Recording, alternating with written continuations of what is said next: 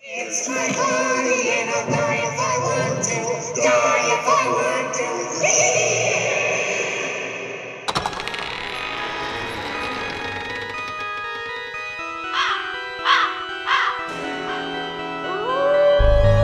You're listening to That's Pretty Dark the podcast where we talk about all of the entertainment that scared us as children. and still haunts us as adults. So grab your flashlight and join us as we take a frightfully nostalgic look over our shoulders and under our beds, and in our closets. and together we'll realize, whoa, that's pretty That's dark. pretty dark.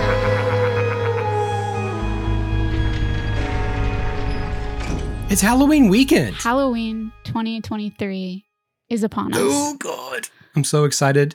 I feel like I've been working all October and I'm ready You to have. get me some spooky free time this weekend. It's going to be awesome and I can't wait to go trick or treating with my nephew. We are very proud of editing Christian. He has made it through this marathon October Woo, buddy. and reached the the wonderfully, beautifully spooky finish I'm line. proud of you. You've done the same thing Oh man. while sick for the entire month. Yeah. And see, the thing is, I'm never like sick, like with a cold that like I could take cold medicine and feel better. I'm like No, sick, it's like true. I need surgery and what you've just had. You've had uh, surgery. yeah, I've had one surgery this month. Haha, fooled you guys. You didn't Guys, even know. listen, she had surgery this month and we kept recording and you didn't even We- know. Can you believe it? Oh, How good are we? Man, we knew, you know, nothing was going to make us happier than finishing out a strong October. Seriously though. These, these, you know, marathon months where we do every weekend, it is no joke. Yeah, no, we we don't take October's lightly. I just want to live in October forever. Mhm. I hate that it only comes around once a year. Life and afterlife Life and put afterlife, me in October, you know? which is why we make the most of it. And we're just so happy that we could do it again this year because we thought that we almost wouldn't be able to. But Yep, my we were God, very we've done it, concerned, but we've pulled it off. and we're all here together. Thank you, Christian. Thank you, Kaylin, and thanks to all of you yes, for being here with us this October. on That's Pretty Dark. Welcome. Mm, We're continuing our Casper series. This is part two. And we got into all the background, the history of Casper, the 80 years 80 Just years about. of uh, Casper. in part one. Uh, if you missed that, definitely go get it. Go get We're it. going to jump right into the movie. and I'm just ready after all of that history to really talk about the plot of this movie because so many people have been telling us that they're watching it Yeah. this Halloween season. So I've seen that too. So great. That's so fun. Well, have you watched it three times like I have? Because I don't think you have. I think you've beaten all of us. Yeah, on I that beat front. everybody every time. I'm the best. Wow. Okay. To start us off, let's go ahead and set the tone for this evening. I'm going to send you an article to read, Kaylin. Always intimidating. Gotta love it. Well, not yeah, not a whole article, but a paragraph from the article. Okay. Um, from Slash Film, written by B.J. Colangelo. When Casper was released in 1995, I doubt anyone thought it would carry the cult legacy it enjoys today. The film was only a moderate success at the box office, and its PG rating completely derailed audiences' expectations. It was marketed as a heartfelt and entertaining way to educate children about death and what comes after, as well as learning how to appreciate those we have while they're still on this earth. Casper is often cited as nothing more than a children's film, with an animated ghost trying to find a friend for the afterlife. But few remember how depressing the film actually is, and its deeply examined themes of loss, grief, neglect, and the human's unwillingness to accept the reality of mortality. Yeah. Yeah, Which, like you said last time, uh, guarantees this pretty dark film a place on our podcast. I find it funny that they said it was marketed as a heartfelt and entertaining way to educate children about death. I don't know that any of the commercials were like, teach your kids about dying. Yeah. Oh, I don't But, know. you I don't know what any of the. Uh, I mean, hey, it was Stuff the said. 90s. Anything's possible. Okay. One picture and more history. That's what I'm afraid of. So the film opens when two young boys sneak into the enormous Whipstaff Manor to take a Polaroid as proof that they were there. Do we have to do this? Hey, you want everyone in school to think we're chicken? I could live with that. You was, come on. It's very dark inside, but there are cobwebs hanging from the fixtures and grotesques lining the stair railing. And of course, there's the giant swirl pattern on the floor. It just wouldn't be a 90s movie if the location didn't have some over the top eccentricity like that. hmm But I think a lot of this has to do with the rise in like Tim Burton's art style in the late 80s and early 90s. I think they were pulling a lot from that. Uh, but I'm going to leave that there and eventually we're going to pick up pick up those threads when we talk about some Tim Burton stuff. We've got a lot of Tim Burton stuff that's on our uh, Oh yeah. ledger.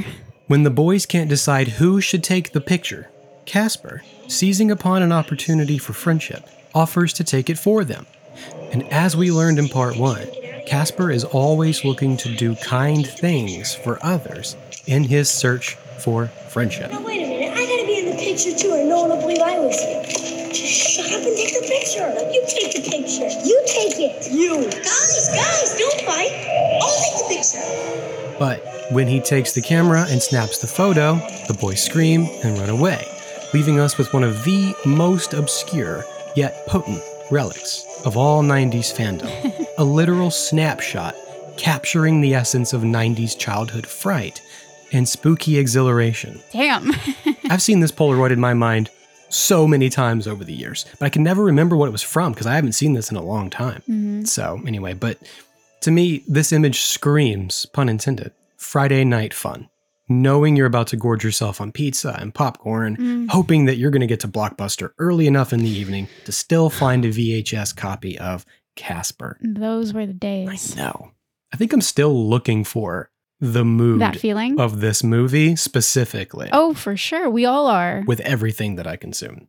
Absolutely. That's that's why we have this podcast. We've both been chasing that high ever since that Chasing one that high. fateful night, sometime in like 1999, when Yeah. uh, we took our last blockbuster trip and didn't know it. Oh God.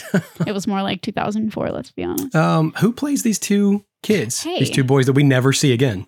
I'd love to tell you. Tell me. Uh, these two boys, Nikki and Andreas, are their names, oh, are played by Chauncey Leopardi and Spencer Vrooman. okay.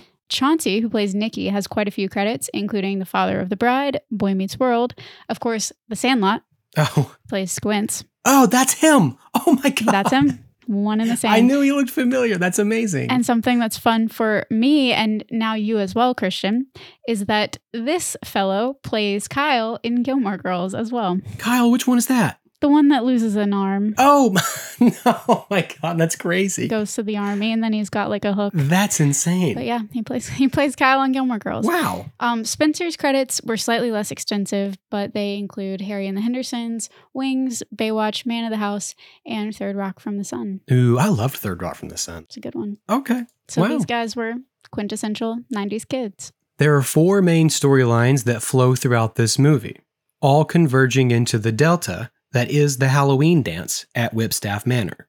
So thank God we're covering this movie in October uh, as our Halloween main event. Because we're all going to end up at that dance together in the end. That's right. That big dance in the sky. Oh God, No, that's what we're all thinking about this month. I mean, mortality. that's what that's what we're up to. that's where we're at right now. Mhm. That big Halloween dance in the sky. oh God, gotta have fun with it. We all know heaven is a Halloween dance. Of course it is. Of course it is. but for simplicity's sake, I thought we'd try our damnedest to focus on one storyline at a time and then conclude them all together on All Hallows Eve at that party. And along the way, we'll make sure to sop up all the pretty darkness, eternal sorrow, and existential dread found therein. I trust you. You are the night's Jiminy Cricket. and We are going to be guided through. Let your conscience be Mm-hmm. Let your guide. Conscience be your guide. So my sections are as follows. First, we'll have the dumb shit treasure hunt storyline. starring the villainous duo Kerrigan Crittenden and Dibs something, her close personal friend. he has a last name, apparently. What they're looking for is treasure, independent wealth, and who isn't? Let's be honest. Next, we have the Ghost Grief Counseling storyline, starring Dr. James Harvey and the ghostly trio Stretch, Fatso, and Stinky. What James Harvey is looking for is his deceased wife, Yes, he is. something that's now a cliche in supernatural media. Ghost, anyone? Next, the true blue teenage romance storyline. Emphasis on the blue in multiple ways. Nice. Starring Casper and Kat.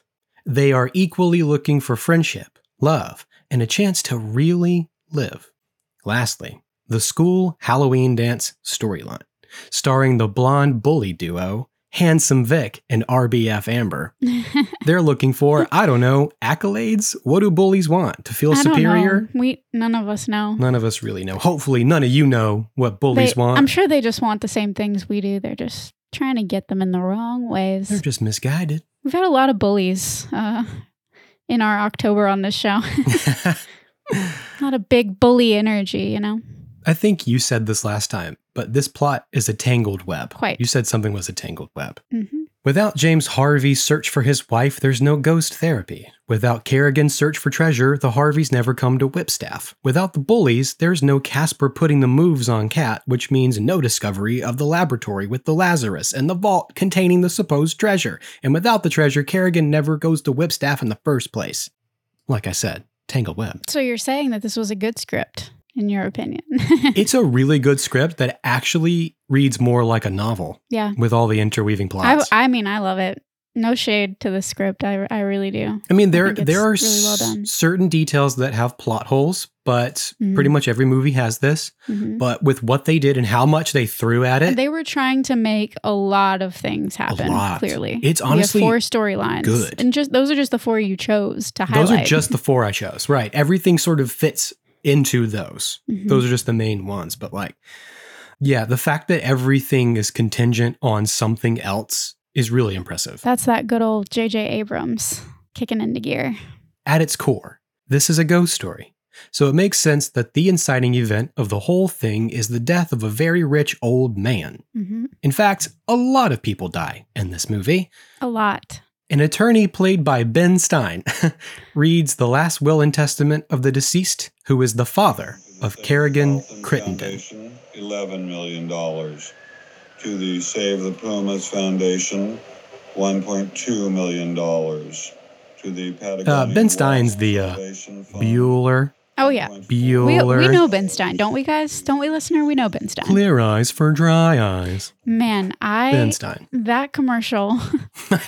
so many It's times. the most annoying thing. But when they rinse off the eyeball, beach ball, know. oh, it's the best. No, I I don't think like it's it. the worst, but it's the Ugh. best. I don't like. You know, I can't do eye stuff. Are you into eye stuff? nope. No, thank you, Ben Stein. No, thank you, handsome Vic.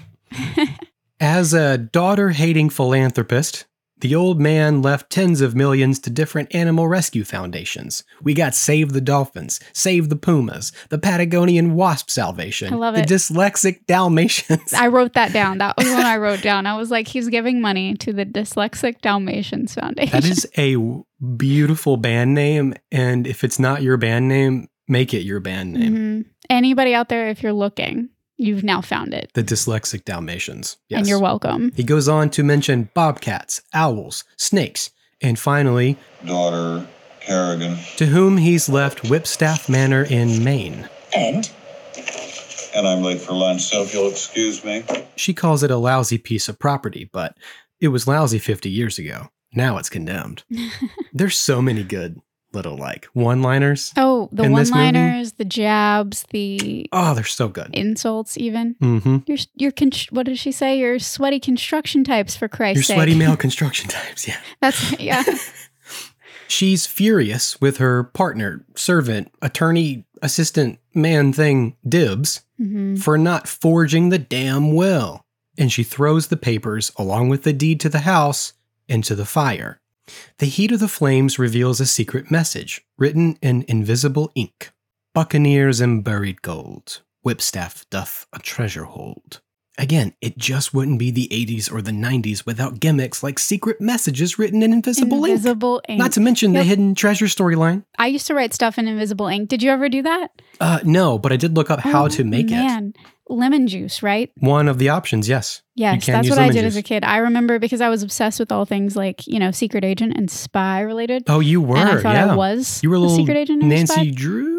I wa- yeah, I loved Nancy Drew. I yep, Yeah. that was my whole shtick, and I basically That's cool. I would make invisible ink and I would send messages to all my friends. That's really cool. Um, yeah, I looked up how to make it because I wasn't as cool as you as a kid, and I never did it. So it's actually really simple. Like you said, you can use lemon juice if you want to, Mhm. but I found a little bit more of a complete list from an article called "How to Make Invisible Ink" by Sarah McClellan. for a site called Little Bends for Little Hands. Well, what more could you ask for? It's like children's like science project, like at-home science projects and stuff. Mhm. Bookmark that for real. Yeah, honestly. Lemon juice, apple juice, onion juice, wine, vinegar, milk, cola, and even bodily fluids. Yeah, I've heard that as well. I also read that you can mix equal parts baking soda and water from a different source. Hmm. I think that's the one I would do because it feels more like scientific, like Sciencey. sciencey. Like, mm, yeah, I'm not understanding the milk. it was just you know, Hmm. I don't know. I, don't, I can't explain Okay. it. All I'm not right. a scientist. I have no idea. You're no Bill Nye I'm or no Ben Stein. I guess. Stein or Bill Nye. the reason for this, according to that article, is because, quoting, these are organic inks that change the fibers of the paper so that the secret writing burns at a lower temperature and turns brown faster than the surrounding paper when exposed to heat. You literally just told me you didn't know, and then you told me the exact reason. oh, well, you asked about milk specifically. I don't know. I did. I did, but- I don't know the makeup of you know, You're like, I don't know, it's not this. And then you, I don't know if I. It's like when you were like the other. what episode was it? You were like, if Baby Kalen was going to explain this, and you, it was like the most poetic, beautiful thing ever. I was like, wow, damn, Baby Kalen was pretty verbose and you articulate. know that she was, though. That That's That's also not an true. exaggeration. that's also true. You were making Invisible Ink. You were pretty smart. Mhm. That's why you scared your parents' friends. Oh, yeah. You were writing them d- death threats, in In- Invisible death Ink. threats and invisible ink and passing them to them in like the church parking lot or something. Mhm. it would just read like "Got milk," and you'd be like, I don't know. And then I come up tiny baby Kalen with a milk mustache. what a great commercial for uh for Big Milk. We should pitch that. Invisible ink commercial, you mean? Not baby Kalen, obviously. I mean, all of the above. All of the above. no. Please no. Um, do you want to know about the more complex types of invisible ink? Oh, sure or is I that do. more of a is that more of a tangent? Get it. Well, you got Let's it. do it. Well, the kitten's good. The more complex types of invisible ink are called sympathetic inks. And these are the ones that require a specific substance called a reagent to reveal the message. hmm That's the more like high profile spy stuff hmm because you have to have the exact solution to like To see it. Correct. yeah, to see it. Yep, that makes sense. Yeah, I found that all really interesting. Like the American government used to keep their invisible ink recipes like locked away, hidden in like secret Because vaults they and were stuff. specific and Yeah. they had a specific, it's like a, a venom and an antidote. Yeah, You have yeah. a specific compound that's going to reveal it. Correct. That's super cool. Super cool. So Dibbs reaches into the fire for the deed, and he burns his hand. And like we said, the punchlines in this movie are top notch. He says, Kerrigan, I- I think I need a doctor. Oh, there's plenty of names. which is a great transition to them arriving outside the gates of Whipstaff, and it's storming. And he asks, Son, "What do you think? what do you think? I think you're gonna get wet." I think you're gonna get wet. It's just brilliant. The writing is so Mhm. clever and so good. Like we talked about last time, it was written by two women who had experience primarily with uh, animation. Right. right. So it feels like a cartoon where every, you know, line has a reaction, every line has a punchline, Yes. every line, you know, there there's that tennis match of the back and forth. lots of like smash cut type stuff where Mhm. one line will send you to Optical the flip. next. Yeah. Yeah. Yep.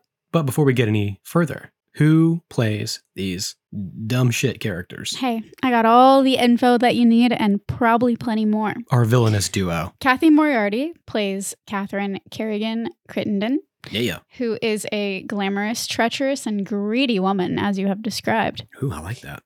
I'm about to hit you with a very long list of actresses that were supposedly considered to play Kerrigan Crittenden. All right. I have no way to verify whether this is true or if it's just a list of actresses with similar tones and abilities that somebody compiled on the internet and decided. Mhm. Um, but either way, it's kind of fun to imagine the various alternative Kerrigans who would you cast?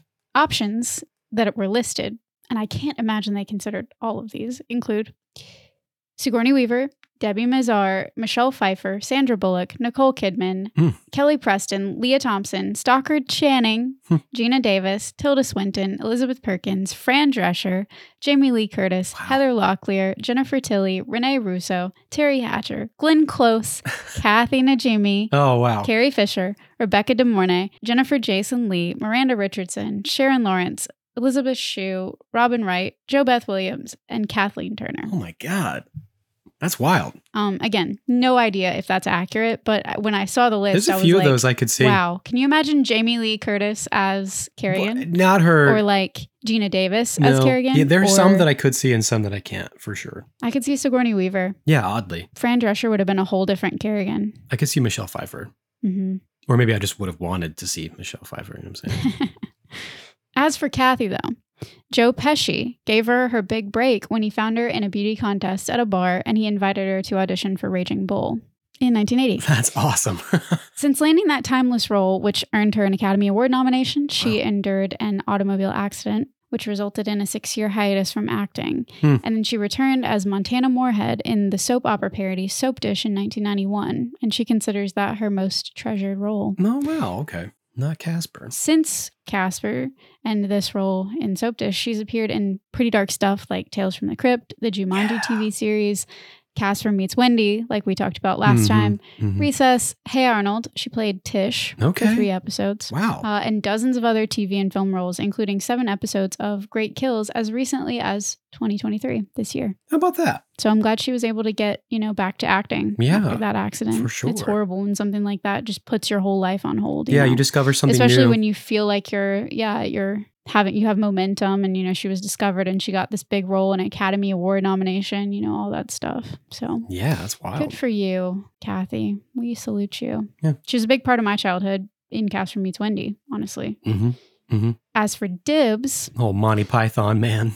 supposedly his uh, character's name is paul dibs plutzker and the fellow who plays paul dibs plutzker is eric idle He's so funny. I remembered him best So funny. as the narrator from Ella Enchanted, which Oh. I watched obsessively as a teenager. As soon as I saw him on screen, I was like, oh, yeah, he's in Ella Enchanted. Nice. And it was eh, that very tongue in cheek kind of humor. Right. Yeah. And also paired with the medieval theme, uh, which made sense because he seems to have risen to fame in the Monty Python world Yeah. with 45 episodes of the TV show in the 60s and 70s.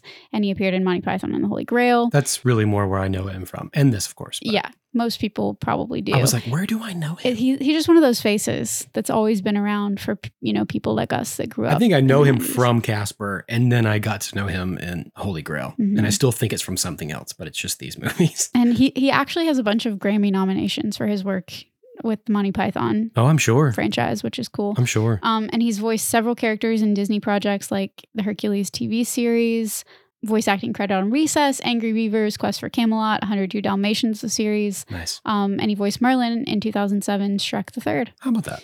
In 2022, he competed as Hedgehog on Fox's The Masked Singer, No. which I have personally never watched, but I am beginning to understand the appeal. No, Oh, I've never seen it. because it would be really fun to watch somebody for the season and then they take off their hedgehog mask and it's Eric Idle, you know, somebody like that that's iconic and Yeah, I guess yeah, I could see had all that. these different I roles. could see that. So Wow. Eric and Kathy. And apparently they had a lot of fun behind the scenes with one another as well. There's an interview Oh, that you guys good. can check out. That's pretty funny. You always kind of hope that they have a good working relationship and that it's not all acting. Mhm. You hope that some of it's genuine. I feel like they did. They had that chemistry. They went back and forth with each other, and they probably, you know, the way that the way that it was kind of presented in that interview, they probably got each other in trouble a good bit on set. Nice. Well, that's how you do it. So, arriving at the house, they go inside for a very similar scene as the boys before, meeting Casper, who begs them not to scream. Hello? Huh? Show yourself. Here's the thing. If I do, don't scream, okay? I get that a lot. This is because it will only wake the other spirits, who drive Kerrigan and Dibs out of the house. Hi, I'm Jasper. No, no, no. Shh, You shouldn't do that. Or you wake up. Too late. So now we recognize that there's something of a hierarchy in place, or at least a community. Casper is a ghost, sure, but he's a friendly one. The others, well, not so friendly. Not so much. And it is really fun to see these villains af- like, get afraid of the ghosts. Like she's super hot-headed, he's bumbling and injured the whole time. Like he catches his his cast on fire with the lighter, which made me laugh. But they're still just as equally terrified of the ghosts as everyone else in this universe. The human or not. that is the equalizing factor, the control of the experiment. hmm Everyone is afraid of ghosts, except Father Guido Sarducci. My favorite Knew you were going to character go there. my favorite moment of this entire movie, and it happens in the first five minutes. in an effort to remove the spirits from the house and get to that hidden treasure, the villainous duo try exorcism, extermination, demolition, and lastly, psychotherapy. Why is therapy always the last resort? Always the last resort. Every time. Even after demolition. I mean, come on. It's like, I tried to kill myself, but well, I'm just going to try therapy now because that didn't work. Yeah, we always try demolition first. It was more of a cry for help. Dummies. Why do we do that to ourselves? But first, we have Exorcism with Father Sarducci, the most hippie priest there ever was, with his cigarette and his tan sunglasses, carrying a Bible and a lemon for some reason. You never know when you might need some invisible ink. You're right. Maybe, maybe that's it. So tell me, you have experience. I have quite a bit of experience. Not, you know, like exactly doing it, but I've studied it. And I talked to people who have done it. I've seen the videos, and I feel very confident that with my knowledge, I could, I could do it, no problem. Then you can handle this. It's no problem. It's like no problem whatsoever. Piece of cake, piece of crumb cake. This just feels like our approach to podcasting. It does. He's played by a comedian named Don Novello, and he created the character of Father Sarducci in 1973, appearing in Underground Comics and a number of comedy TV shows. And he also played the character on Saturday Night Live Saturday Night Live. 31 times, the most appearances of all recurring characters. Wow. Yep. Wow. Like a modern day equivalent would be Borat, hmm especially because he committed to this role so thoroughly that he was arrested in Vatican City for impersonating a priest. Whoops. Isn't that insane? That's really the one place that uh, Father Guido Sarducci does not need to go is the Vatican. I know. But hey, man, that that publicity, those publicity stunts, and they were filming the whole thing. nice. They were well, they were doing a photo shoot or If something. you have the lemons, you make the lemonade and the invisible ink. When God gives you lemons and a Bible, and you purchase your your priest garb at Party City. a priest thrift store, go try to exorcise spirits from a house. no problem. I can do it no problem. Not only do the ghosts vomit on Father Sarducci, Blech. but they also twist his head completely around. Another nod, if you will, to The Exorcist. A nod. a nod. I'm so in funny.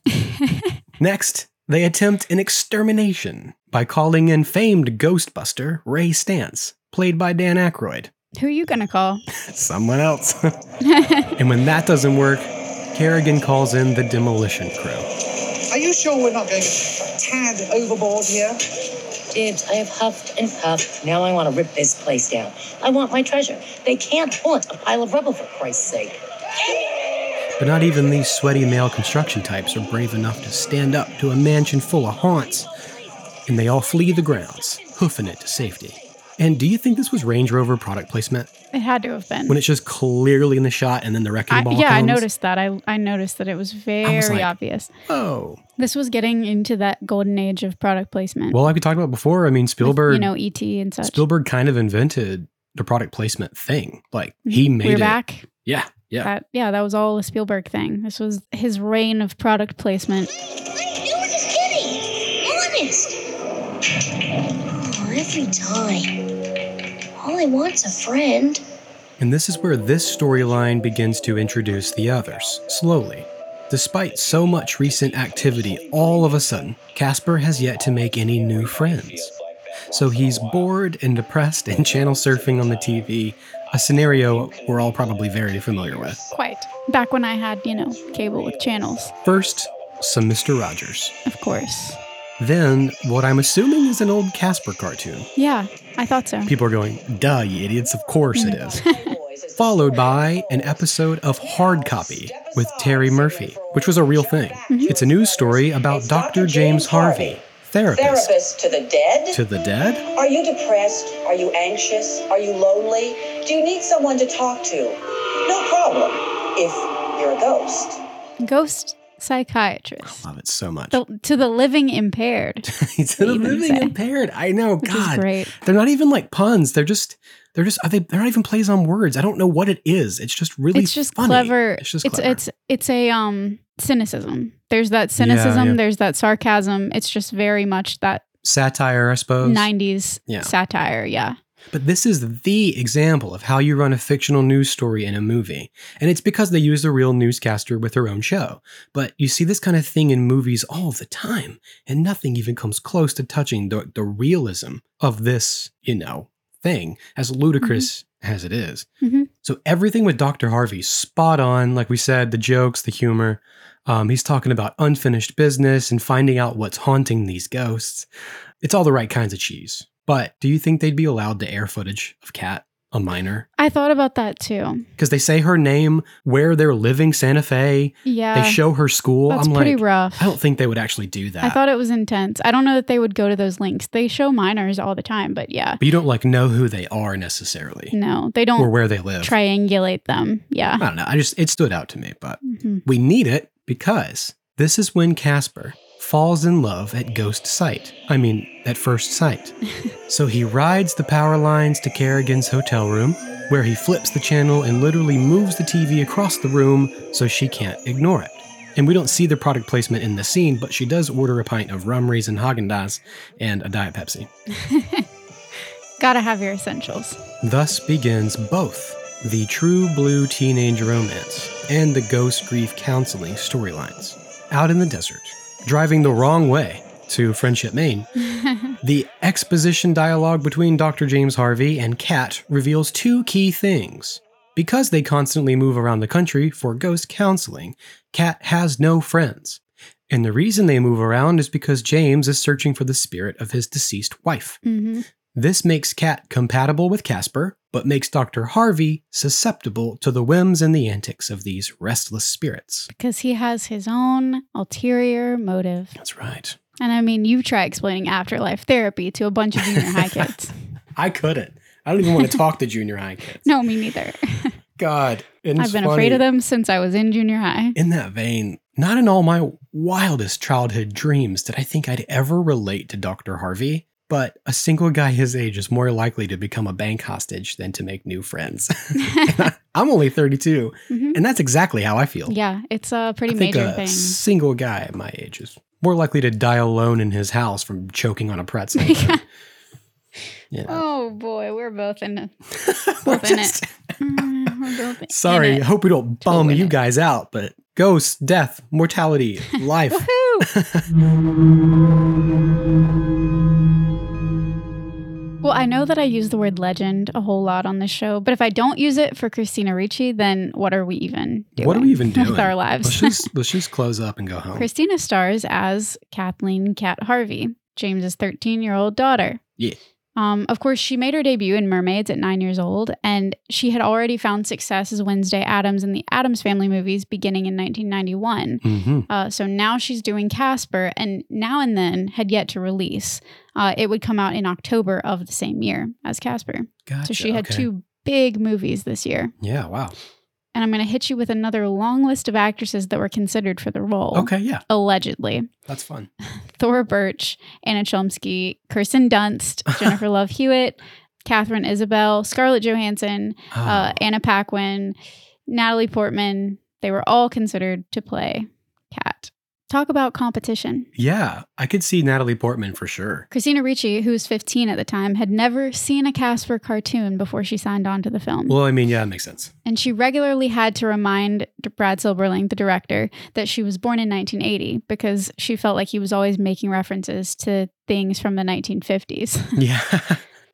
Uh, Christina won a 1995 Young Star Award for Best Performance by a Young Actress in a Comedy Film for this role. nice. Uh, and just a few of her many roles after Casper include independent ventures such as Buffalo 66, The Opposite of Sex, Pecker, Prozac Nation, Pumpkin, and Monster. Hmm. And she also starred in 200 Cigarettes, Sleepy Hollow, Yeah. Anything Else, Cursed, Penelope, Speed Racer, and in 2021, she had a supporting role in The Matrix Resurrections. Oh, yeah. She also spent time on TV, appearing in several episodes of Ally McBeal. She received an Emmy nomination for a guest role on Grey's Anatomy, Wow. and she produced and starred in the series The Lizzie Borden Chronicles in Mm. 2015 and Z, The Beginning of Everything in 2017. yeah.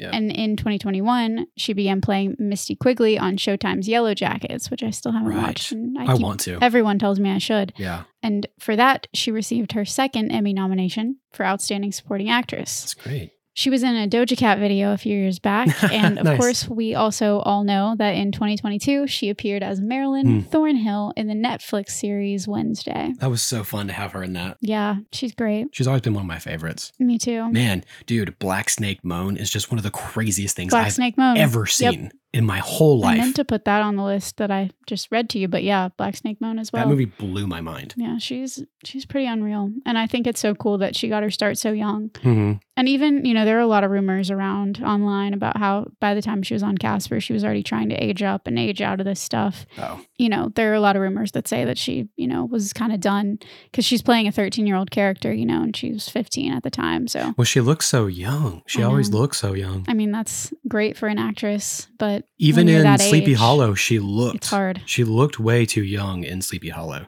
She to be did. We, crushing I remember on. we talked about that when we watched Sleepy Hollow together. I love her though. She's great. yeah, she's awesome. And this is just such a cool role. Like the daughter of a ghost psychiatrist. I know, and she gets to like be moody and like throw her weight around, but she's still cool about it. Yes. We talk about it a lot where there are these roles where like the kids are portrayed as smarter than their parents. And that was really common in the 90s. The, you know, the parents don't really know what's going on and Yeah. the kid kind of has things figured out. And Kat is that kind of character. She's very grounded, she's very real, and she's very like she knows what she wants. And she also Mhm.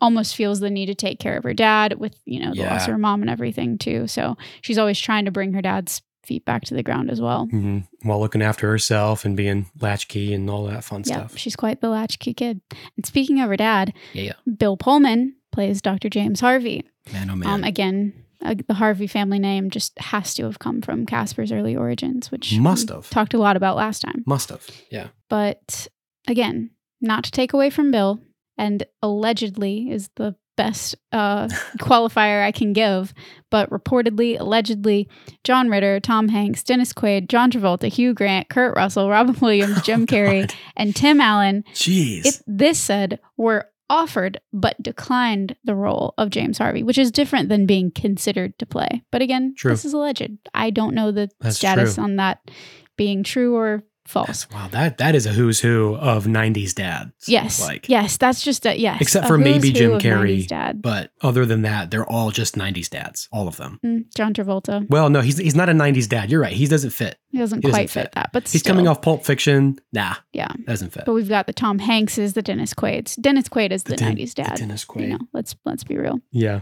I want to be careful to make sure that uh, we don't make Bill feel like he was second fiddle, though, because I've seen over the course of this last month on social media plenty of comments talking about Bill being a lot of people's first crush after watching Casper. What? Oh yeah, big time. don't get it. It was a it was a thing. Listener, you know what I'm talking about. Christian's making a face, but you know what I'm talking about. I don't know. I don't see it. And he's aged very well, if you wondered. No, he has. I looked him up too. Bill's notable projects include Spaceballs, Newsies, A League of Their Own, Crazy in Love, Sleepless in Seattle, which I forgot he was in Sleepless in Seattle. And when that clicked, I was like, Mm, oh yeah. Yeah. While You're Sleeping, Independence Day, Lost Highway, The Grudge, and many, many more. And I had to throw in Tiger Cruise as well for my fellow Disney Channel original movie buffs. Mm. Oh. nice. with Hayden Panettiere. No, I liked Bill Pullman. I mean, he was good. He to me, he's in like that obscure '90s dad from my memory, like uh, Steve Gutenberg. Yes, Steve. I couldn't tell you who they are, Yep, but when I watch the movies they're in, I'm like, yes, yep. that guy. He is a '90s dad through and through. I know his face. I want to go to Friendship, Maine. I was about to say, the shots of this town are so beautiful. Like, I love New England. I miss being in Massachusetts so much. They're in Friendship, Maine, they say, which is a real place, Mhm. but they're actually in Camden, Maine. Like we said, this is where most of the filming, well, on location filming was done. But apparently, I read that um, the crew stayed in Friendship during filming I read that too. and then just traveled into Camden because they're so close. When the Harveys arrive at Whipstaff, I appreciate the reference to Stephen King. It's not so bad, huh? You're Stephen King. He famously lives in Maine He does. uh, and sets most of his stories there. Um, and this is still just the beginning of the references in this film to all kinds of pop culture. Well, the villainous duo give them the old good luck, good night, and goodbye, and the Harveys settle in to their new situation. Kat goes looking for a room and stumbles upon the chamber of the ghostly trio. Their names are carved into the headboards, because why not? Stretch. Fatso. And Stinky.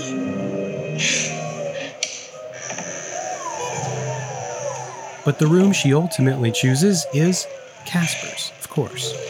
Dad, I found my room. and she lies on his bed, and Casper is thrilled that there's a girl on his bed. There's a girl on my bed. Oh. Yes. So sweet. All this time, he's been rehearsing what to say to Kat to introduce himself. He only has four fingers, so he does the whole like, sup, give me four, and says, God, I'd kill for a pinky.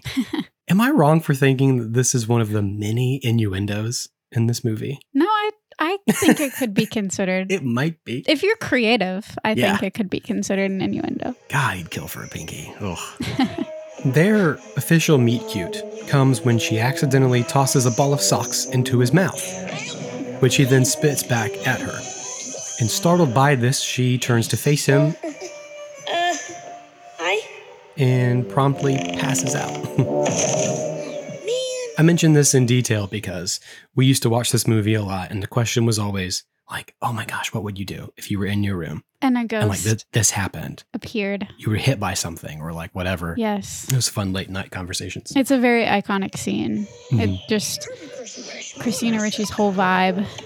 So Casper fills himself with water from the sink and then wrings himself out like a rag to wet her face and wake her back up. Cartoon logic. Yeah, I watched a couple older Casper cartoons and it wasn't uncommon for him to be filled up by liquids. Water, yes, often. Yeah. He acted like a sponge more than a ghost. And you know, she wakes up and she screams the most high pitched scream of all time,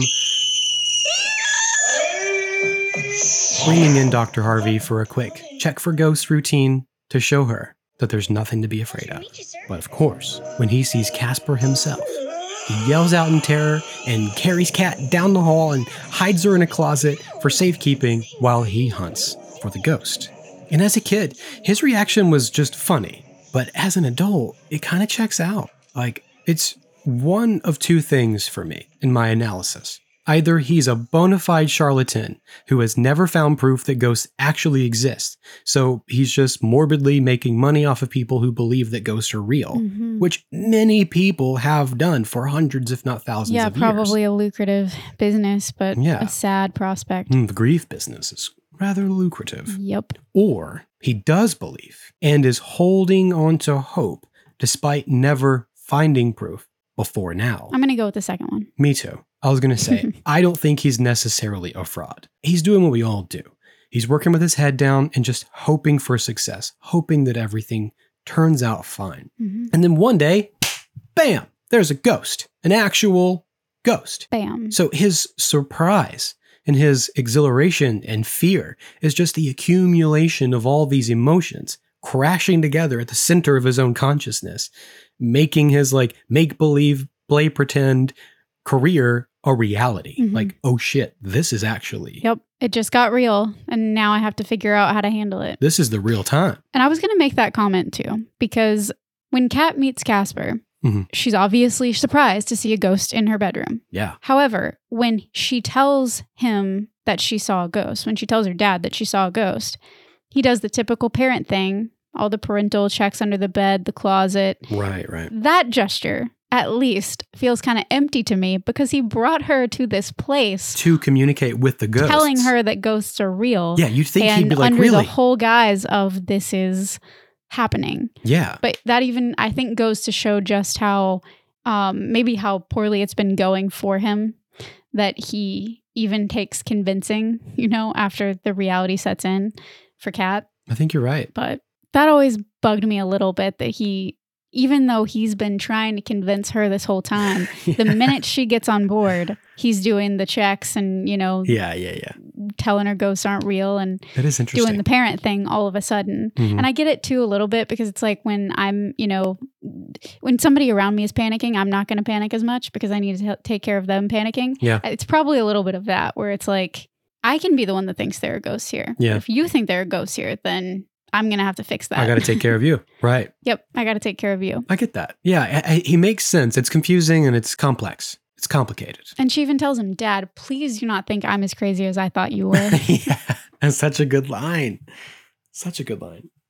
And just when it seems like he'll finally find what he's been looking for all these years, he finds far too much of it in the form of the ghostly trio, returning home from chasing the ponies down in Belmont. Man, oh man, them ponies run faster when we go down to Belmont. Ear flicker. And I think this is referring to the Belmont Stakes, which is a historical horse race at Belmont Park in New York City. there we go. I don't know anything about it, but Google told me that the races typically occur in early June, not October. Whoops. So maybe there's a different kind of race They're betting on the ponies. that's the same thing. I don't know. Who knows? And when Casper fails to keep the trio out of the house, they burst inside to scare Dr. Harvey silly. He passes out just like Cat, and in one of the grossest, most memorable moments from my childhood, they each dive into his mouth to, I guess, possess his body. Mm-hmm. And when he goes to wash his mouth out in the sink, there's just something about it that's always made me feel weird. Yeah, I don't like it. It's violating. like, Yeah. if they are attempting to possess him, it's a really kind of sick thing to think. Like, Yeah. in your own body, something's going to possess me. Man, it's gross. No thanks. I tried my best to, to describe this feeling that I have felt since I was a little kid. And I think it's like when you eat too much and your stomach hurts from being stretched out too far, hmm. only it's full of frozen marshmallows. like they're kind of soft, but they're ice cold. You really thought about this. yeah, I did. You I thought a lot really- about You've it. been thinking about this for a couple decades. Because now. when I watched it again, I, I felt that the way. exact same way. And I was like, how do I describe this? I'm a writer, I have words. Yeah, you have words and you put them together. That is for damn sure. I had thoughts and I put them, I turned them into words, and then I put those words, strung them together into a sentence, and it, I wrote it down. And now I'm telling them to you guys. Stuffed with frozen marshmallow. How would you like to be stuffed with frozen marshmallows? I'm just trying first first step is imagining a frozen marshmallow and I'm having trouble hmm with the consistency of that in my head. So It feels I'll good get there, between though. my fingers, but I don't want to be full of them for sure. This would be a fun. That's what this she is said. a fun. Ah, this would be a fun science experiment for uh, little bins for little hands. it's got lots of science experiments. I'm gonna go. Coming I have marshmallows. down I'm the gonna go pipeline. freeze them. I'm gonna go freeze them and see what happens. Anyway, thus begins the onslaught of chaos. That is the ghostly trio. hmm Looking in the mirror, Dr. Harvey sees a series of faces staring back at him. First, Clint Eastwood. Of all people. I'm gonna kill you, your mama, and all her bridge playing friends. Then Rodney Dangerfield. You think you got it tough? I got a facelift. There was one just like it underneath. And then Mel Gibson. And lastly, the Crypt Keeper from Tales from the Crypt. Crypt keeper. voiced by John Cassier, uh, who also voiced Raymundo Rocket. If you guys haven't heard our Love that. Rocket Power I think we talked episode. about that, yeah, when we did our, our Rocket Power episode. the night before, yeah. I read that one of the faces was supposed to be Spielberg. yes. I was gonna point that His out. cameo was cut for pacing, apparently. And he said he never felt comfortable in front of the camera. Yeah, he was which glad. Yeah. I get it. I mean, it would have been fun, but Boy, do I. but it, it also it works because like I was trying to think about this too. It's like a it's a rule of three with a surprise alternate fourth that you never see coming. Mhm. which is what makes the Crypt Keeper so funny because it's Yes. the last thing you would expect Yeah. after seeing these three faces. It's like one of these things is not like the others. As far as the ghosts go, Casper, the titular character, is voiced by Malachi Peterson. Yeah. Apparently, one of the hardest tasks on the movie was finding the right voice for Casper, and to that I say, duh.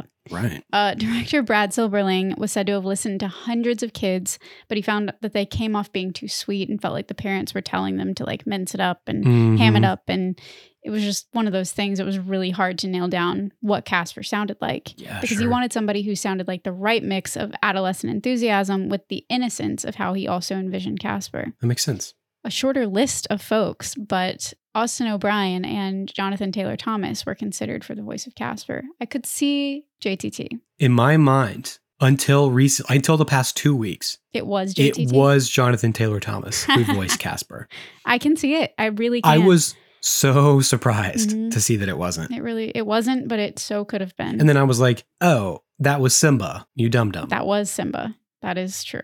But yeah, Casper was Malachi Peterson. Hmm. And prior to landing this role, Malachi had appeared in Family Ties, Leave It to Beaver, Full House, Baywatch, Step by Step, and had scored some voiceover credits in The Little Mermaid and Aladdin TV shows. Nice. Post Casper, he did an episode each of Gargoyles and Recess, Man. and he returned to voice Casper in 52 episodes of The Spooktacular New Adventures of Casper that we talked about last time. That's cool. That's great. And Malachi actually won a 1996 Young Artist Award for Best Performance by a Young Actor for this voiceover role. That's dope. I'm glad he got some recognition for it Me too. Me too. because it was quite the role when you think about it. Casper's first theatrical appearance. Yeah.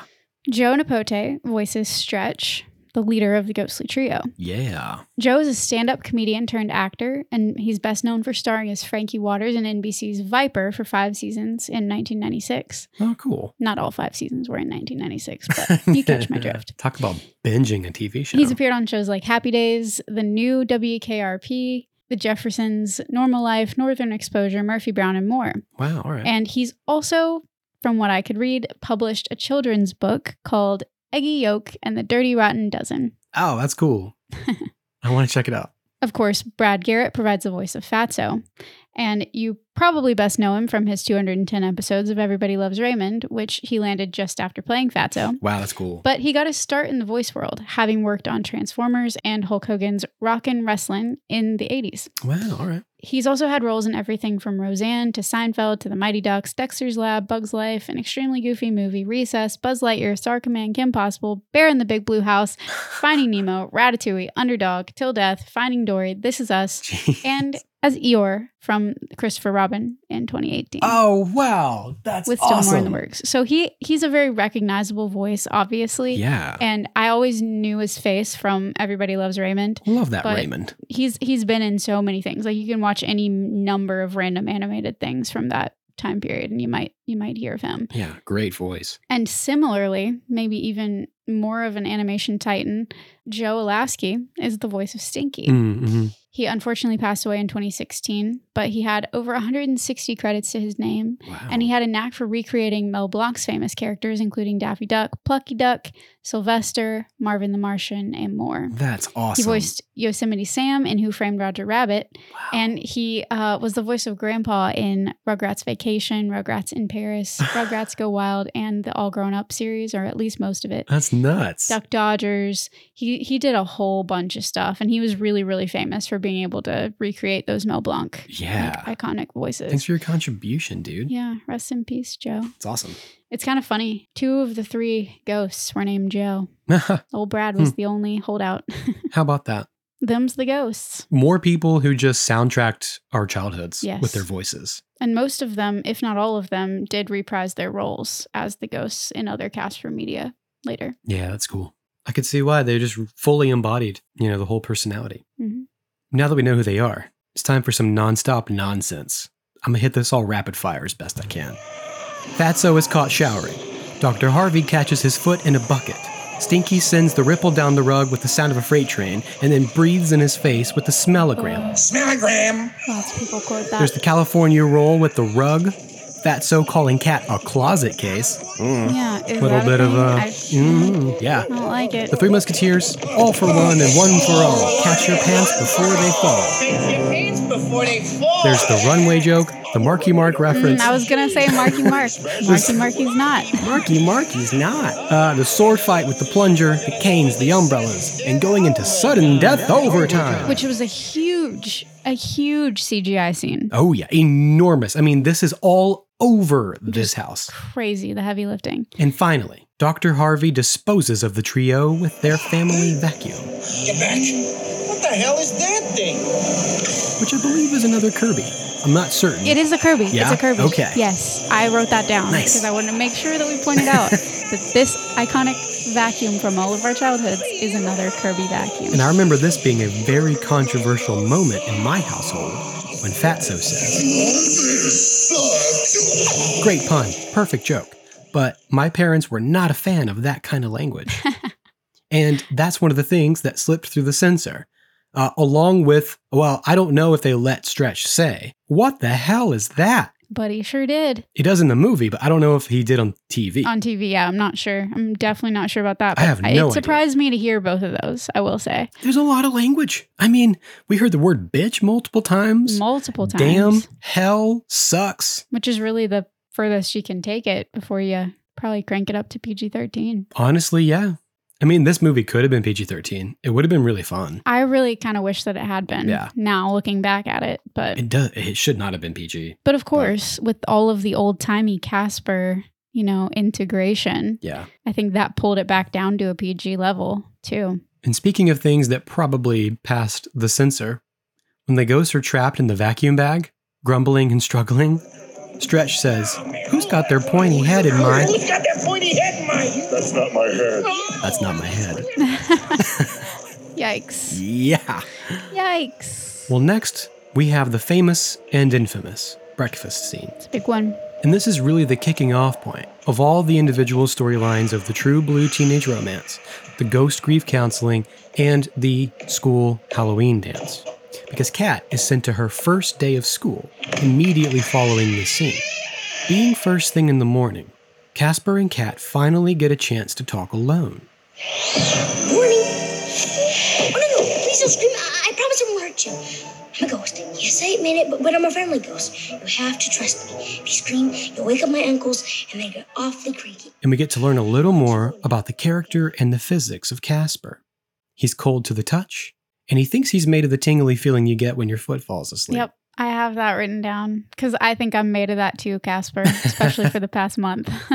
He can turn invisible at will, and he can not only interact with the physical environment, but he can also make breakfast.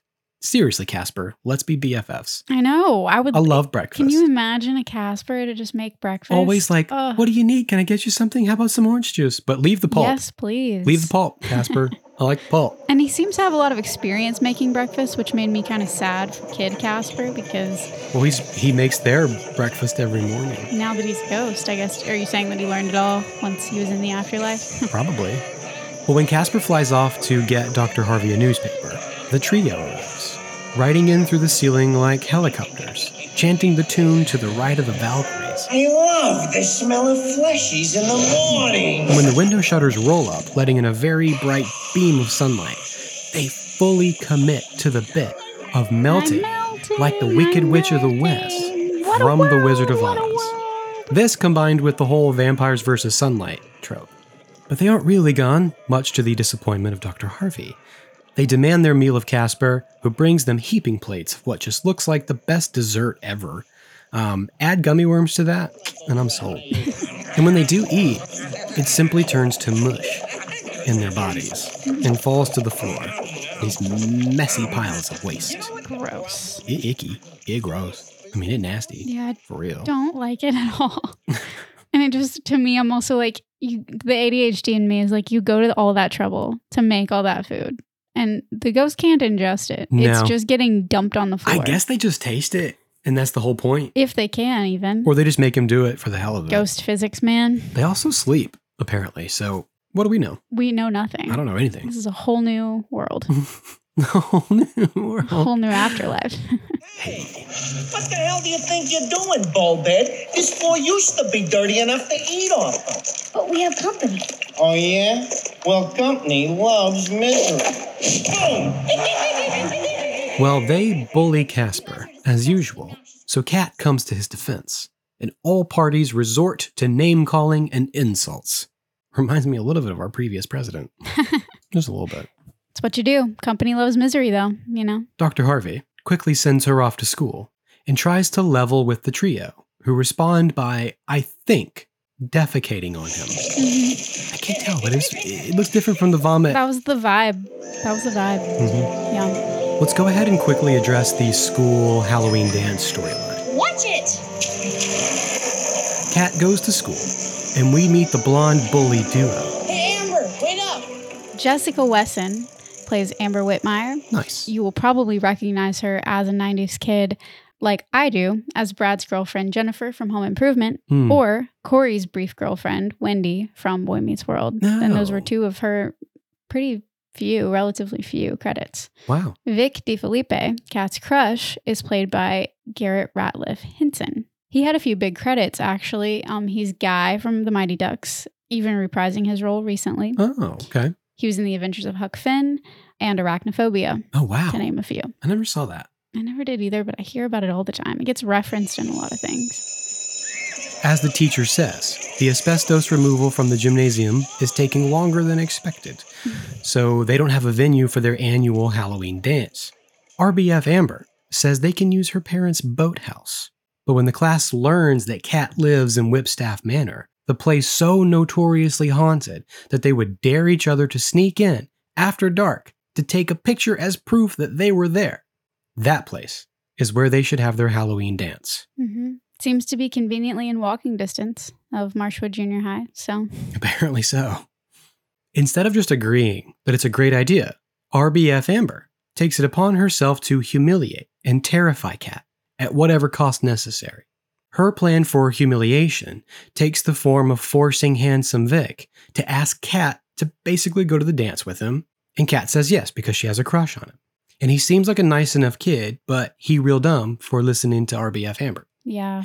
And like, I guess her intention is for the two of them to just not show up because what they're going to do instead is scare everyone by dressing up as the most terrifying thing that these kids have ever seen and ruin the party. It's kind of half baked. So I don't know, but that comes later. Kind of half baked. Also, Pretty epic. it's your first day at a new school, and suddenly the whole class is trying to make you have the Halloween dance, the school dance so much peer pressure. at your house. and the and the you've teacher's just just, moved like into. cool with it. The teacher's like, yeah, let's the teacher's just like, yeah, this makes sense. We definitely should have it there. no questions asked. Mm-mm. Again, because the parents just fade to the background when you need them to.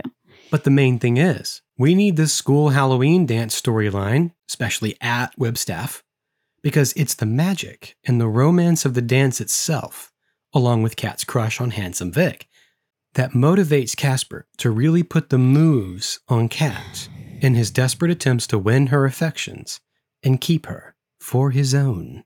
And with that, I think it's time we go all in for this true blue teenage romance storyline. Get the tissues ready, y'all. it's my favorite storyline. It is the storyline. After making Kat's breakfast for her first day of school, Casper follows her to class. A little bit stalkery. A little bit. And while she's being laughed at by her new peers, Casper is tying all of their shoelaces together. So when Yeah. the bell eventually rings and everybody gets up to leave, they all fall down. You get that quick cut. Yep, we all fall down. It's just a smash cut after that. It's pretty funny. I did not see it coming for even though I watched him tie all their shoelaces together, I was just distracted when I first watched it. And dude, when they all hit the floor. and then when handsome Vic comes to ask Kat to hang out at the party. You're not hooked up with anyone else. Want to hang out with Yeah. me at the party? If you're not hooked up with anybody. Look. Casper jealously mimics him, mocks him, and Mm-hmm. just when like he we says just did. hang out, I know. And when he says hang out, Casper pretends to hang himself with a Mm. noose. He does. That's pretty dark. But Casper has other moves. Come on, we have a great time together. Casper, I have a date. What's this Vic guy got that I don't? Huh? When he can't convince Kat that he's a good dancer and doesn't need a costume and is always the life of the party. Maybe the afterlife of the party. And hey, he turns into a Schwarzenegger Superman Come with me if you want to live. and then flies her off to the lighthouse to gaze out over the moonlit Gulf of Maine. Even though it's a romantic gesture, she says no, she resists him this whole time, and he's putting her in peril just so he can be the one to save her. And I He's being a don't like those superhero. implications in 2023. I just don't love them. Right, from a 2023 lens, some of this is a bit problematic. Less cool. But like to me, this gives me a real like I can show you the world like vibe. Oh, absolutely. You know, it does. If Aladdin was Cinderella, essentially. If Aladdin was Cinderella. Yeah. I'm trying to make that work. Because he's cooking and cooking and cleaning off up after them, and then he gets the whole fairy godmother at the end with the being turned into a human. Oh, okay, yeah. Mhm. If Aladdin was Cinderella. If Aladdin was Cinderella. I got some smarts. I got some thoughts. I they was might just be trying to drunk make and harebrained I was ideas, like, but Cat Cinderella. If if cat does that make who's Jasmine and where is Abu? no, Mm-mm. it's not that complicated. It's very, very simple. oh, honey. But before we get to all that, I have to point out that that wasn't actually Arnold Schwarzenegger's voice.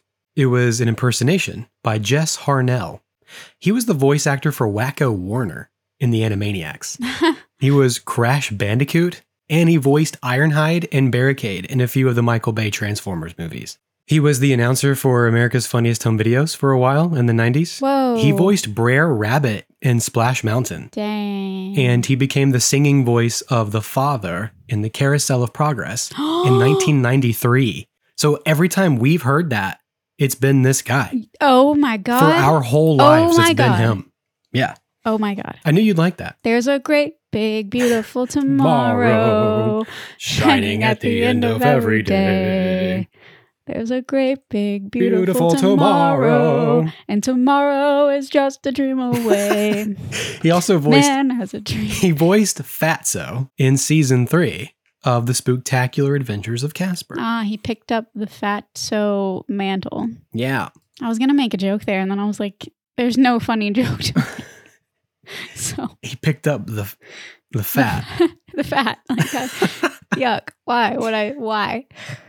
Uh, And right here, halfway through the movie, is where they evolve the romance storyline into Casper remembering his past and ultimately how he died. mhm. So I would say that that whole thing was its own storyline, but it comes full circle within the true blue teenage romance storyline. So we're going to keep Mhm. it nice and tidy. Yeah, fair enough.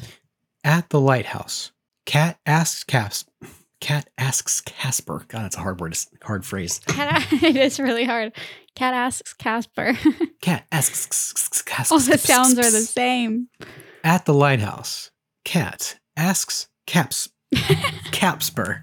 God! Oh Capsper. Oh Capsper, I love you. Capsper. Oh, I'm gonna get it. I've been reading a lot. I believe in you. I've been enunciating a lot I of believe ghost in story You. words. I've been get I've been getting after it. you can do it. I can do this. People are gonna be so impressed. Say it five times fast, Mm, listener. mm, mm. I'd like to see you try. Oh Capsper, what are we doing on the lighthouse? Is that not it? All right. be real serious about this. This is very serious stuff. Oh, of course. Yeah, It's death. Halloween. Super serious. At the lighthouse, Cat asks Casper what he was like when he was alive, hmm but he can't remember anything at all. Not his school, his parents, nothing. And I feel like this concept was such a haunting thought Oh yeah, for a lot of kids. big time. Big because time. the idea of not knowing those things, of just Yep. drifting out into the abyss without anything and anyone, no friends, alone, forever. Yep. That is a nightmare scenario It is. for anyone, but it's Casper's reality. no wonder he's so friendly. And this lonely existence has been at the core of the Casper story for like 80 years now. mm-hmm. He's searching for a friend because he needs something to hold on to, to ground him. Other ghosts in this universe find fulfillment in scaring people, but that doesn't work for Casper. Never been his thing. He needs something more. He needs something that ghosts can't actually have companionship. And in this way, Casper represents existential dread so much more than most other characters and scenarios from our childhoods, Amen. because his fate may very well be what awaits all of us Ooh, when we die, Mm, just alone it's a lot. and lonely. It's a lot. You know what that reminds me of? Mike Flanagan's Hill House. Just the whole Oh, Theo and Nell I knew you were gonna say that. storyline there. Yeah, I think about that at least once a day. My Roman Empire, for one thing, is Theodora Crane, Yeah.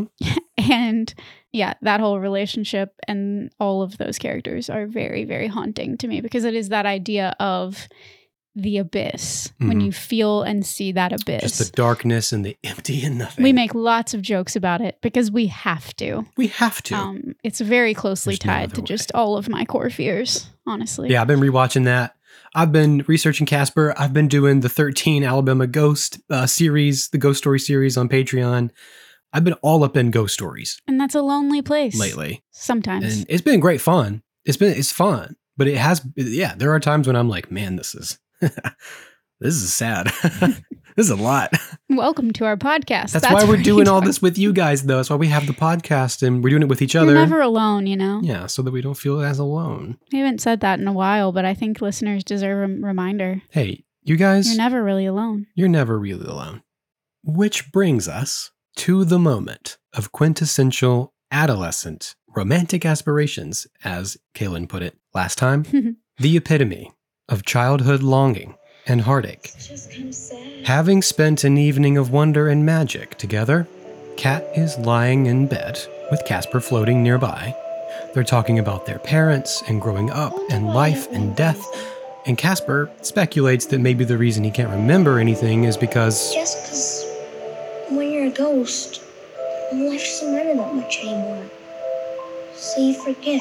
And then, of course, because of all this logic and the life and death conversation that has come up between them, Kat asks Casper, If my mom's a ghost, did she forget about me? No. She would never forget you.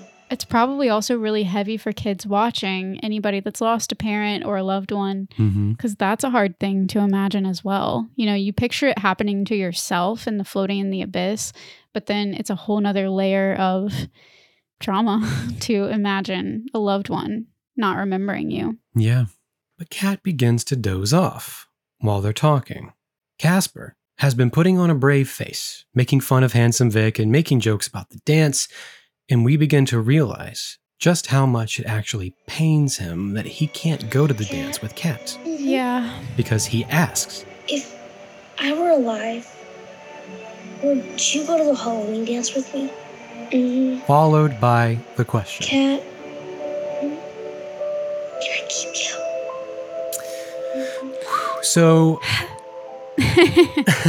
It's hitting it's hitting a lot of different nerves, right, for us this spooky season, but in general, mhm. for a lot of people it always has. This is a very very big quote. it means a lot of things to different people. I think there are a lot of ways to feel it. These are just big feelings. Admittedly, when looking at this line from a 2023 perspective, almost 30 years later, the whole keeping you element does have kind of a creepy vibe to it. We're learning that nobody belongs to anyone else, not even if you're in a Yes. relationship. Yep. Even when it comes to having pets, people are starting to feel weird about saying they own their pet. Yeah. Like, i if anything, we joke about, like, we're their human, they chose us. right. Like, we're sort of inching away from that kind of approach to things. Yeah. Things that are living to, to things in general. biological things. Mm. Yeah, because it, it feels better to just exist together It does. It sure does. without that paradigm. but Casper isn't human anymore. He's a ghost. Right. And to keep something means to have it, to own it, Mhm. to possess it. Mhm. And what can possess something or someone? a spirit. A ghost. Yeah.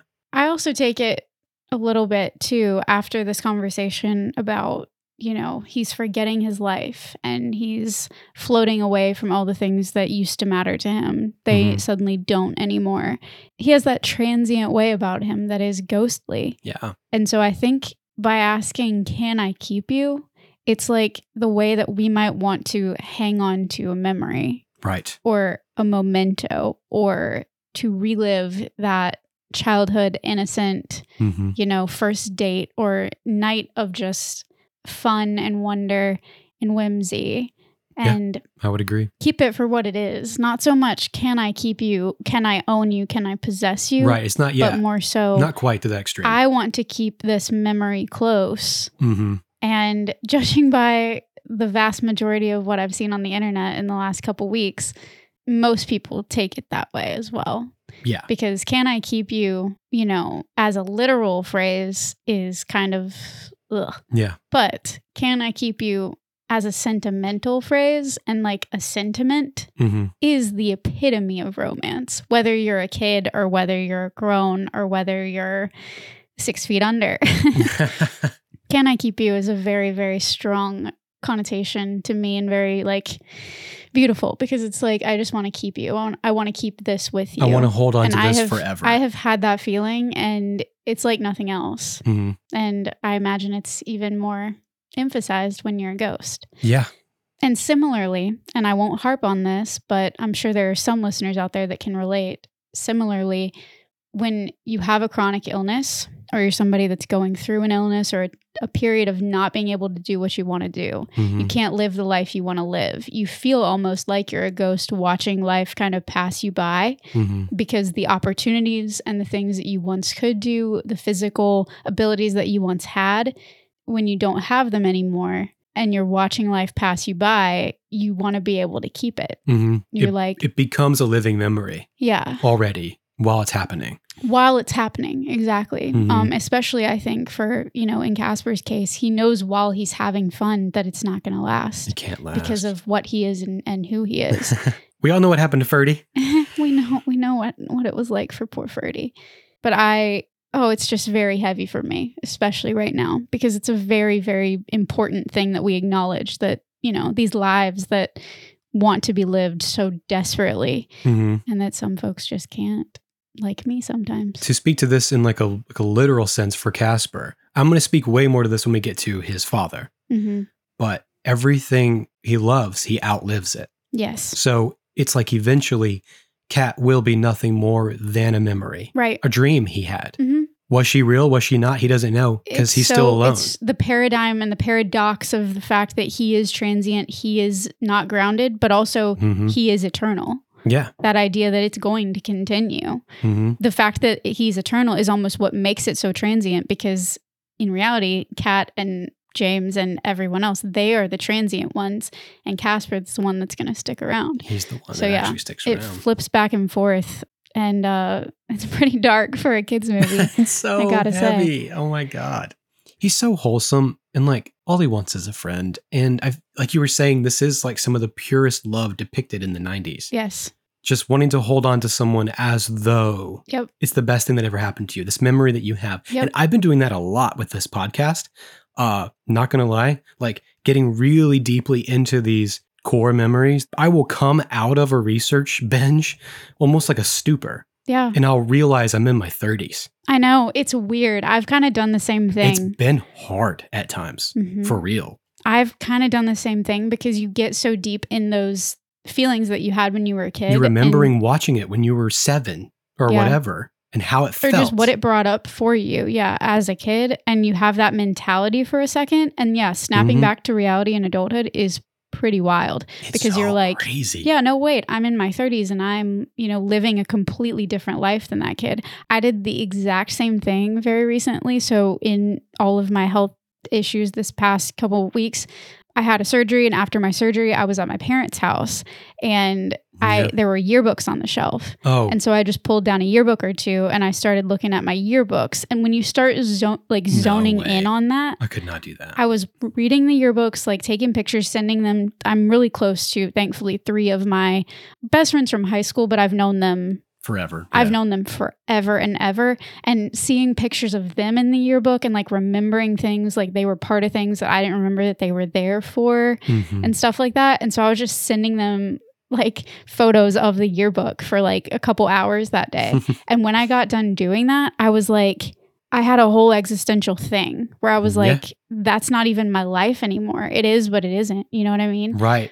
The, the memories become so tangible. Visceral and like Yeah. yeah. I wonder if any listeners, if you have experiences like that, going through these things that you, you know, knew so well as a child, when you get to take a break and I listen. mean, yeah, with you guys are us. all watching this stuff Yeah, too. It's a lot. it's heavy. And also, I'm I'm looking at this Casper as though he is the same Casper who's been around for 80 years. Yeah, he has this whole existence of trying to make friends and failing. It's she's really the one of the first times that someone hasn't run away screaming. hmm She's giving him time, asking him questions about himself, yeah. trying to get to know He- him. she's giving him a chance. yeah. And he's like, this is the best it's ever going to get. Yeah, I think you're right. Like the idea that this is the best, this is the closest he's ever been to a person in his afterlife. Mm-hmm. And he still can't get as close as he wants to be. Can't. Yeah. You know what I mean? Yeah. That, like, oh my God. There's a reason why these kinds of stories leave these impressions on us. I mean, Tuck Everlasting was heartbreaking, oh, yeah. and that led to Twilight. Bridge to Terabithia. We love the idea of someone so timeless, immortal, like, what's the word? It's not like star-crossed. No, Starcross is a good way to put it, I think. Yeah. That is one of my, like, in everything I read and write and whatever, like that star-crossed Hmm. could have been, can't be, like that mismatched. Yeah. You, you almost want it more because it can't happen. But yeah, you want what you can't have. Yeah. Right. And this is a case of that, I think, on some level Mhm. for Casper and for Cat. I would say. But I love it. it is pretty great. I'll always love it because it, it captures that It's beautiful that feeling. and it hurts. It's beautiful and it hurts, and that's uh, A beauty it's with time no for the Baudelaire melancholy. quote. Yep. Yeah, there it is. How did we both? Because you There, say uh, I can imagine no beauty in which there is no melancholy, or I can't imagine a beauty in Hmm. which there is no melancholy, something like that. Yeah, it. There it is. that's us. Uh, that's pretty dark. Favorite quote. Well, Kat is also the sweetest because she decides that she's going to help Casper remember what it was like to be alive. She finds a bunch of his old toys and things in the attic and surprises him with it. And it works, Yeah. just like that. I remember. And he gives her one of his mom's old dresses. And this is the scene you talked about that was so complicated to film. Check it out. Mm-hmm. Very, very complicated because it's a real object of CGI character And a human and being. a, a live actor. Yeah. a lot of moving parts. Mhm. But this all leads to the next tearjerker because Casper doesn't just remember being alive, he remembers how he died. Casper McFadden died from pneumonia after ignoring his father's warnings to come in out of the cold. Mm-hmm. yeah. But Casper, always fun loving, kept playing with the sled his father made for him. And I got sick. Dad got sad. We also learn that the only reason Casper is still here is because he stayed behind to keep his father company. But it would appear that when his father died, he himself moved on, leaving Casper behind. The bastard. So, logically, when his father died, Casper's business should have been finished. Yeah. But he never crossed over for some reason. hmm So his fate is to dwell on Earth forever, always searching for companionship. The only problem is, when they die, they never stay behind with him. Yeah. Except for Ferdy. In that one instance, yes. Mhm. but where's Ferdy now? But where is Ferdy now? He's seeing the world. He'll be back. The other kicker here is that Casper's father, after confessing to the world that he was being haunted by his dead son's ghost, was deemed legally insane before, I guess, being institutionalized. But there might be a very good reason for why people thought he was crazy. and it has everything to do with the Lazarus, yes. the machine at the dead center of this plot.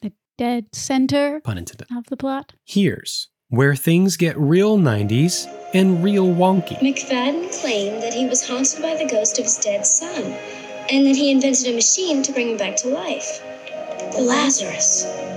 Lazarus, of course, is the name of the character in the Bible that Jesus brought back to life from the dead. Yes. And I think this is just an oh so fitting construct in a Halloween movie because we learned last year in our History of Halloween series Halloween as a holiday exists because of the Celtic belief in the afterlife, meeting the Catholic hope in the resurrection. It's a conglomeration of many ancient beliefs that death must occur so that life itself can be reborn. So, while I may have some issues with the Lazarus machine itself, I do really appreciate its placement at the center of a Halloween classic. hmm Because not only that, but Celtic Samhain, aka Catholic All Hallowtide, is a liminal period of time where the spirits of the dead are temporarily allowed to return to the land of the living because the veil is so thin. Yes. But I can literally talk about that for six hours, we know. We so know. I'm going to reroute back to the movie. But it's like Casper says the yin and yang of death and life. What's it like to die? Like being born. only backwards. Life and death and death and life. Oh, oh don't even get me on that train. Just a hair between them. Casper knows about that. My favorite movie, Elizabethtown. Casper knows about that. He does.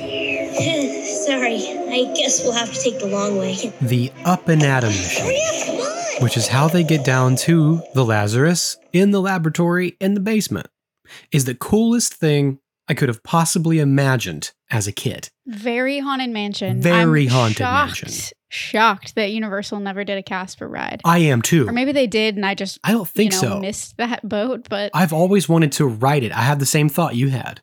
Of all the secret passageways and sliding bookshelves and rotating walls, this amusement park ride through the house was the apex Yeah. of mysterious mansion secrets for me. it's a big one. I always said that one day I'd have this kind of secret chair ride in my future house. I can see you building one. you just get obsessive Can you about see it. all the pinched fingers and the yeah, Go ahead, sit down. So Kat sits in this lounge chair I would hold on. Why? and Casper tugs on a tassel hanging from the nearby lampshade. The chair shoots down the balcony, turns a 360 degrees, if not a little bit more, and descends down the flattened steps of the spiral staircase. totally haunted mansion. Where the floor opens up and she plunges into the depths below. they stole that from Disney. Absolutely. and for no reason at all, the underground tunnel behaves like a ghost train ride at an amusement does. park with strobe lights and spooky sound effects. Really funny. There are flashing light bulbs and electrical apparatuses and doohickeys and thingamabobs, not to mention the cheap car wash version of a morning routine with the mechanical teeth brushing, the shaving cream, the slicing razor blades. Mr. JT getting ready for work. My dad was a great inventor, but he had a little trouble getting going in the morning. Didn't he ever hear of caffeine? Just like the big water slide at the end of Goonies, I've always wanted to ride the Up and Down machine. Especially when the track curves down into the lab over these blue pools of underground cavern water, and the chair comes to a full stop at the desk, covered in books and papers and gadgets and gizmos aplenty. Plenty. Well, they look around for the lever that will reveal the Lazarus. And I thought it was extremely smart and fitting that the switch is hidden inside of a hollowed out copy of Mary Shelley's Frankenstein. This detail speaks volumes to the self awareness of not only the creators working on this movie, but also the self awareness of Casper's father.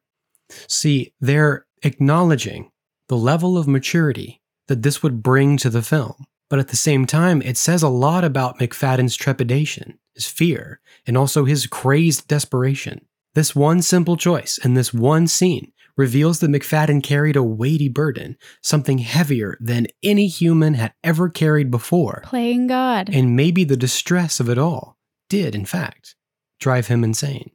We've had a few people write to us this past week about how Casper's death and how his father went insane because of it, quote unquote insane, really bothered them hmm and stuck with them for a long time. I can see why. It's pretty dark. These are the kinds of details that left a mark in our generation, for better or worse. Because one of the only takeaways here is that Casper, as a kid, chose to live life to the fullest and it killed him.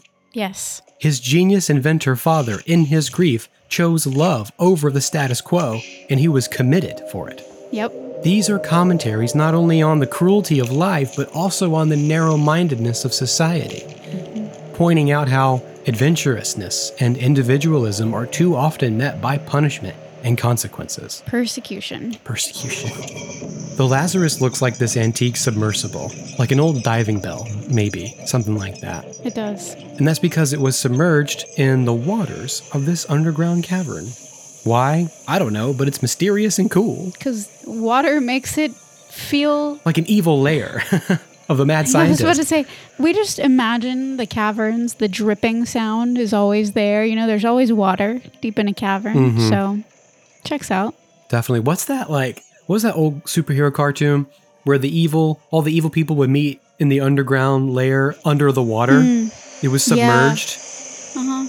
What was that? When you're saying it, all I can picture is Mermaid Man and Barnacle Boy, and obviously, obviously, my my mind is like, you're done.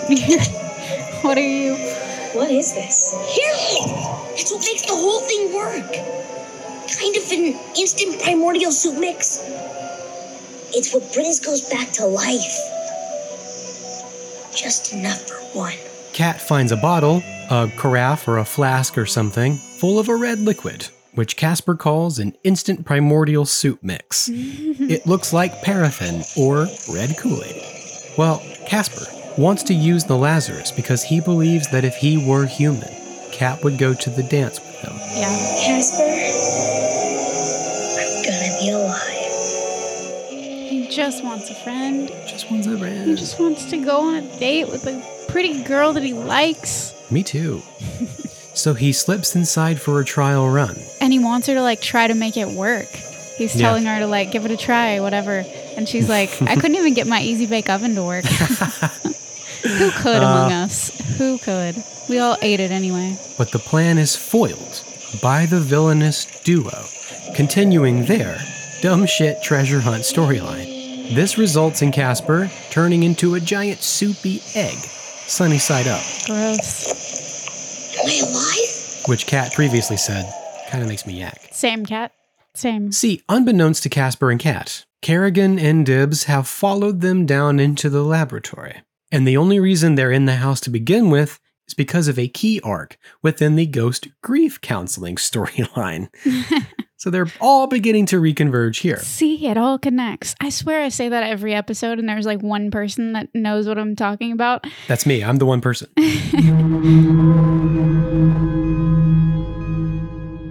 so let's be kind, rewind for a moment, and catch ourselves back up with Dr. Harvey and the ghostly trio. Okay. Leaving the breakfast scene from earlier, Dr. Harvey convinces the trio to meet with him in the study, I guess, whatever room that is. They're going through his boxes and destroying his things, and they find a picture of his wife, Amelia. Here we are.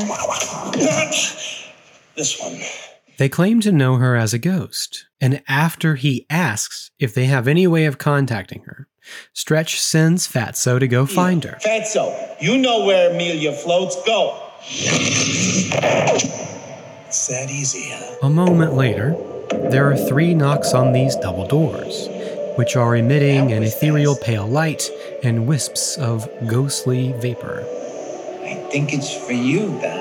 Dr. Harvey opens the doors to find Fatso in drag with an updo and enormous jiggly jugs, and he kisses Dr. Harvey on the lips. A very Bugs Bunny thing to do. Very Bugs Bunny. but the entire production committed to this bit. Like even the music went hard for this. hmm All signs pointed to yes that his his wife was going to be there. Yep. It was very I convincing. couldn't quite remember how the scene went, and I was not fully convinced that it would be a joke. right. For a second I was like, "Oh yeah, she does show up, doesn't she?" hmm And then yeah. and, and then I, w- that was me too. I was like, in my memory, I do see her, so Yeah. I guess we see her. And then I was like, ah, of course. I was I was fooled by the ghostly trio. We were all fooled, For shame. all of us. And once it was revealed that it was a joke, it kind of bothered me because they really played on his emotions. They clearly Oh yeah. they acted very um empathetic for just a moment, and I feel like that's the line where a joke goes too far Yeah. because they they know how much this means to him. Of course, they're bad guys. So what do you yeah, expect? I mean, yeah. but They're the It ghostly just- trio. They're always pulling pranks. But that's a key element of this arc here with Dr. Harvey it's kind of the turning point. is that this actually gets to him. hmm So he doesn't really seem himself after this scene. We get a little brief filler scene with him and Kat where she asks him about buying a new Halloween costume, and he's not really taking it very seriously. I want to look nice. Like date nice. Really? Mm-hmm. And this gets his attention. For the first time in probably days, he looks at her like, wait a minute, things are happening I'm not aware of. hmm He's like, whoa, whoa, whoa. Whoa, whoa, whoa. I got to parent my kid for a second. So I mention all this because I, think it's so funny when she says it's a little late to be having the talk. And he just looks at her. and says, and how says, late? How late? and she says, don't worry, not that late. I just thought his facial expression was perfect. hmm I I wrote don't know that how- down. I don't know how you direct that moment. You just kind of have to do that over and over until you nail that because that Yeah. that expression But the, is just the expression, I mean, that's it's every parent's nuanced like as hell. moment of horror mixed with concern. Like it's Mhm. there's a lot you have to play in one beat. And he's like trying to hold that smile. Like, if I Yep, hold and this he wants long to be enough. cool with it. Yeah, Yeah. exactly. he need, he needs to put on a brave face and uh, parent through it. It's all really nice comic relief, especially because the trio is singing "It's My Party and I'll Die if Die I if Want I to." want to. Pretty macabre for a kids movie, though. It is. I'll say that much. But the next time we see Dr. Harvey and the ghostly trio together, he's trying his hand at a bit of reverse psychology. As much as the trio taunt him, he says nothing. He gives them nothing in return. Boys, this is serious. I think the doc is having one of them fleshy breakdowns. Time for drastic measures. To cheer him up, they literally take him to happy hour They do at some karaoke bar. karaoke and drunk Dr. Harvey, which is not something I remember at all. I do, very much. Maybe my parents fast forwarded that part. Maybe because he was drinking. It is always surprising to see this kind of stuff in movies that are rated PG. It's in so many of them. This is an outrage. This is appalling. You pay a man to get the ghost out of a house, and what does he do? He gets the ghost out of the house. Exactly. And when they leave the house, this is when Kerrigan and Dibbs sneak in and follow Cat and Casper down into the laboratory. But here's the thing Dr. Harvey is actually quite despondent, like we were saying, and he overindulges a bit too much with the boys, who realize they like him so much, they try to murder him hmm so that they can become the ghostly quartet. It's a whole different kind of can I keep you? I know. And I do like it. It is funny, if not brutal. But after he drunkenly melts on them, I'm gonna tell that Miss Critton Kitten. Uh, Critton Kitten. Cut. I'm gonna tell that lady. It's like me saying your name. You aren't going anywhere. it's your house.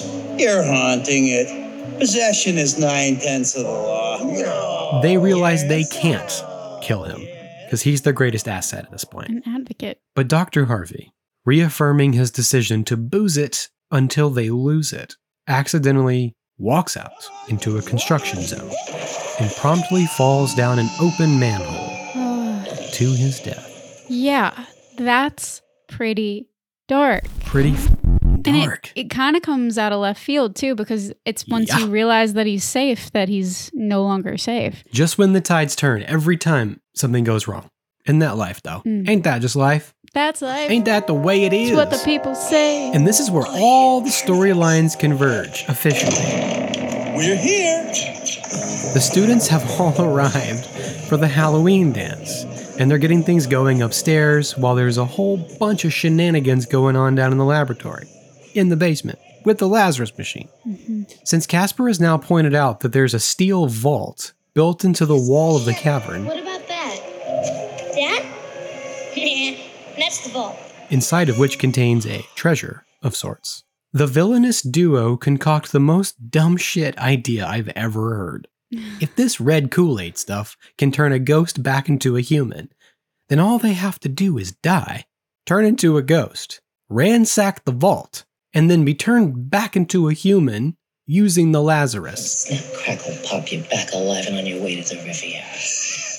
Yeah, I was I was like they're going to be their own undoing. So, okay. Yeah. Yeah, I guess it's a villain thing, you know. You give your monologue and you you die and then you, you come back in the Lazarus machine. like I don't know. It it did feel very much like okay, that was convenient, but Very convenient. it's a kids movie. What are you going to do? But the part that I don't get here is that the machine working is a given. Like, if the machine was ever going to work, Mr. McFadden would have turned Casper back into a human decades ago. Also what I kept thinking. right? He would already he would be a kid. He would be dead but has a kid. We, did we know when he died what the year was? We don't know the year. We just know it was at least when Duke Snyder was alive. I was going to say that too. I forgot it's written down as well. I'm assuming he died 80 years ago. Okay. So back in the 90s, 50 years ago. yeah, I'm assuming it's been 50 years I would buy that. because I would buy that. that submersible whole thing looks like it's from the 1800s, if not the early 1900s. But you're right. Like you said, the villainous duo dispose of themselves, more or less, because they can't decide which of them should die and become the test subject for the Lazarus. Damn it, Dibs! This won't hurt. her to bed. They're fighting over, yeah, who will test the elixir. And the way they do this is this extremely brutal Looney Tunes esque Looney sequence Tunes. where they're trying to murder each other. Yes. Kerrigan ends up plunging to her death off the cliffside, returning as an enormous bitch. I mean, an enormous ghost. Hey, her word's not yours. So fast, little man. The bitch is back. I can't believe I was they flabbergasted. said the word bitch at least twice in this movie. Flabbergasted, yeah. And of course, after Dibs grows a measly spine and gives her the old, you, your dad, I'm rich spiel, There's one thing I've learned from you. It's always kick 'em when they're down. And baby, you're six feet under. Oh, what a shame. she punches him to death out the window. I mean, what a way to go. Yeah, that was silly. to Real me. quick fix. I mean, As geez. if I had bought everything beforehand. Yeah, that was as- where as I was though like, everything this else is was too super goofy. This is now believable. too goofy. they leaned into the cartoon element Mhm. heavy um, with the the villainous duo for sure. Mhm. And using another example of reverse psychology in this film, Casper cleverly convinces Kerrigan that she has no unfinished business, Good to go. meaning she can't remain here on the earthly plane, and thus crosses over in a very dramatic explosion of light and glitter. It would seem. Got her with semantics again. Gotcha, bitch! And Casper is just about to achieve his greatest desire and become human again when the ghostly quartet arrives, revealing to Kat that her father is now a ghost. And what a way to find out that your dad's dead. He did. Like, he died. Like, he gone. Have him float in Yeah. as part of a quartet. And I I mean, afterlife psychiatrist, afterlife quartet. And it's just so odd to me, though, that Kerrigan could remember pretty much everything, but James Harvey can't even remember Kat. Maybe it's because he was so drunk and died unexpectedly. Maybe this is a hungover ghost thing. Perhaps, perhaps. But yeah, I m my my logic for her remembering was that it was so recent and quick, and with Casper, it's been fifty years. But yeah, it's tough to explain him not remembering his daughter. And I also don't get why the new ghost looks so human when the others don't. Don't. It's over over time they become more amorphous. I, maybe you're right. Ghosts just melt as they exist. Hey, good logic. You know, I'll buy it. Thanks. I'm with you on that one. Mm-hmm. Sold. Yep, we're just buying and selling each other stuff back and forth. Ooh, all That's day the whole the whole premise for this here podcast. for almost a decade now. yeah, yeah, yeah. This podcast and our lives. Either way, it's all wrapped up in this humorous, charming, possibly even cozy 90s blanket. But the reality is that Kat is now an orphan, living inside of an abandoned house, a a haunted house, on desolate grounds, in some foreign New England town where she knows nobody, has zero friends or relatives or anyone to look after her. She thought she was alone before, but now she's more alone than she ever thought possible. Level two. It's like Hill House, but with that comic 90 Sheen that we talked about before. It's your house. You're haunting it. Possession is nine tenths of the law. Come on, Dr. Harvey. You need this more than I do. So, Casper, the sweetheart, the friendliest ghost you know, takes Dr. Harvey to use the Lazarus so Kat can have her dad back, yep. something Casper wishes he could have himself. hmm And surprise, it works. James Harvey, once a ghost, has been resurrected on All Hallows Eve, transformed using instant primordial Kool Aid, and returned to his human form. But But there's something I thought of while rewatching this movie as an adult that was then confirmed by that slash film article I found and quoted earlier, or you quoted. The Lazarus uses the instant primordial soup mix to return ghosts to their human form, but Dr. Harvey's original body is still lying lifeless in the sewers or the underground tunnels underneath that construction site. ick. From the article, Kaylin will read Just to make sure we're all on the same page here, the Lazarus machine reanimated the ghost of Dr. Harvey, but his fleshy corpse is still at the bottom of a manhole. so while the movie ends with Dr. Harvey dancing around and having a good old time with his daughter and their ghostly pals, his actual born of this earth body is rotting away in some sewer in front of a bar, and some unsuspecting construction worker is going to have one hell of a Monday when they find it. Better yet, when the cops show up at Whiff Staff. Whiff Staff. Better yet, when the cops show up at Whiff. At the wiffle ball mansion, Capsper. You want to play wiff ball? Better yet, when the cops show up at Whipstaff to inform Kat that they found the dead body of her father, they're going to all have to be institutionalized when a very much alive Dr. Harvey answers the door. And then it turns into freaking like a, a soap opera, and it's like his evil twin. Yeah, no, you, no, you, it's you. No, who's the with the real Dr. James Harvey? Please stand Please up. stand up. And one of them's just an accordion to the floor. So, Oh, I love it. Ick. God. No, I, unlike you in this slash film article, Mm-hmm. um, choose to believe that uh, the primordial Kool Aid is magic Okay. and it simply restores the body that he had and the other body doesn't exist anymore. Well, we all have our differences and we all have our beliefs. So magic. So, you know, well, the primordial soup wasn't magic when it made humans. So maybe it was. Maybe that. I mean, science, science is magic. and magic. okay. I mean, sure. Will you buy it? I was I was much more on Will you board buy what I'm selling? with the other thing you said than this one. I I I tend to believe that it literally took the spirit, gave it flesh, Mhm. and now he's starting I over as a get new. that. I just uh, don't like it. So I don't like it. Well, I do kind of like it, but I don't like it. yeah, come on, you like it. I'm a morbid sob.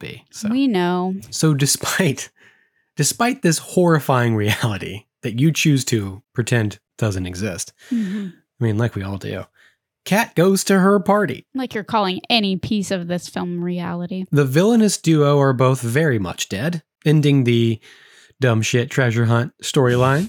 Yep, that one's over. dead and gone. Because as we learn, Casper's treasure is nothing more than a baseball signed by Duke Snyder of the Brooklyn Dodgers. What a sweet boy. And the blonde bully duo dress up in the scariest Halloween costume they can think of. But before they can execute, they're sabotaged by Dr. Harvey's new pals, the Ghostly Trio, doing what they do best, scaring the bejesus out of teenagers. Never thought I'd say it, but thank goodness for the ghostly trio. and we'll all be glad to emphasize that the blonde bully duo's storyline is the most anticlimactic, and I say good. That's the conclusion that bullies deserve an anticlimactic disappointment, because that's all bullies are anyway. Here, here, Go home, bullies. Nobody likes you. here, here, Get out of my house. here, here.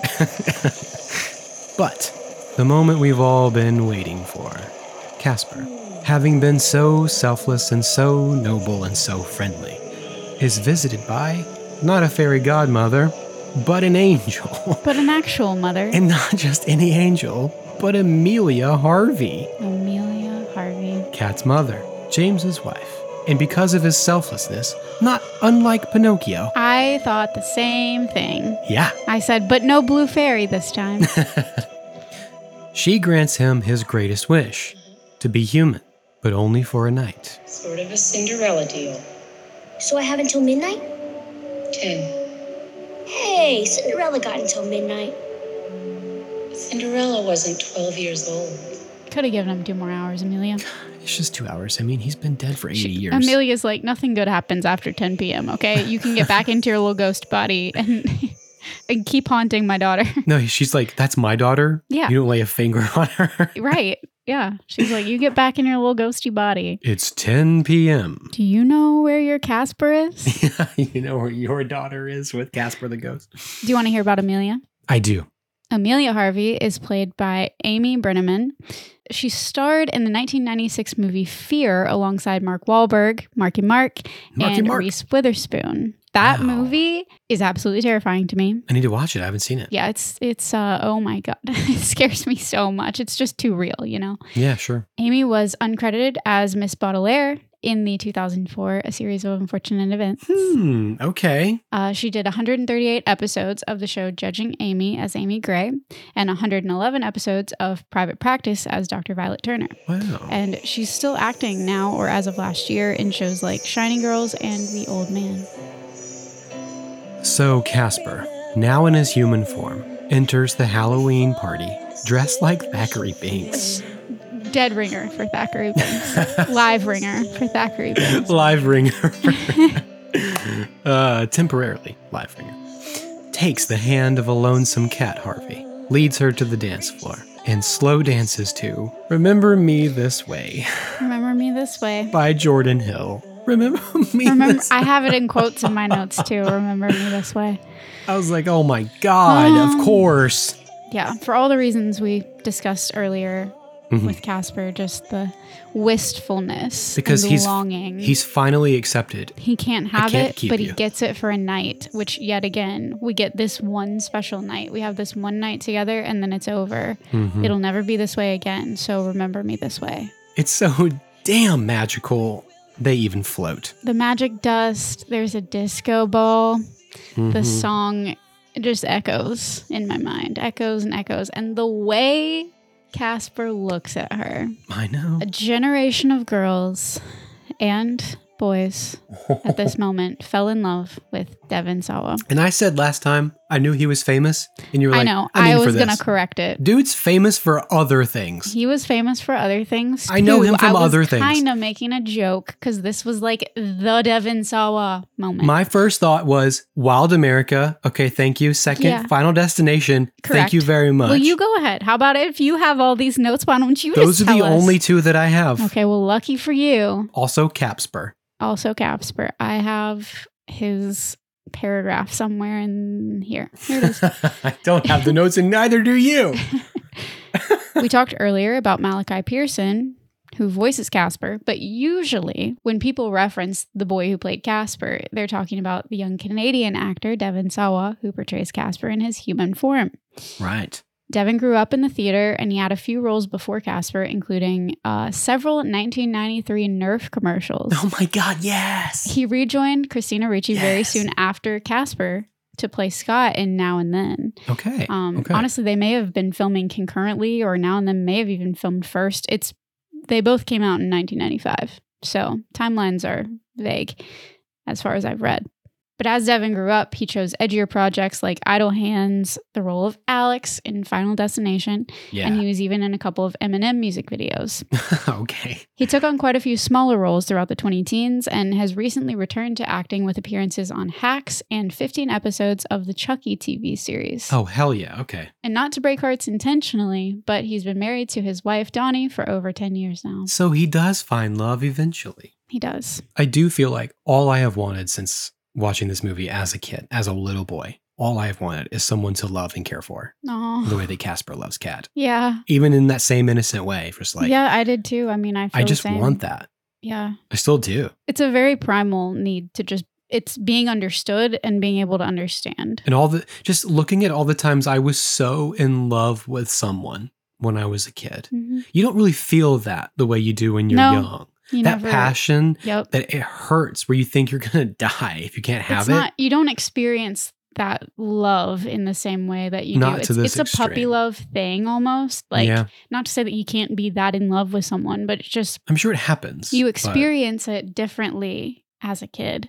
When you've never felt these feelings before, obviously that Mhm. makes them that much more intense. Because when you're a kid and you feel like you're eternal and you fe- you have no concept of growing older and dying, you don't yet. Mhm. When you think you love someone, that's the only thing that exists it. is your love for that person. That's it. You don't know any different.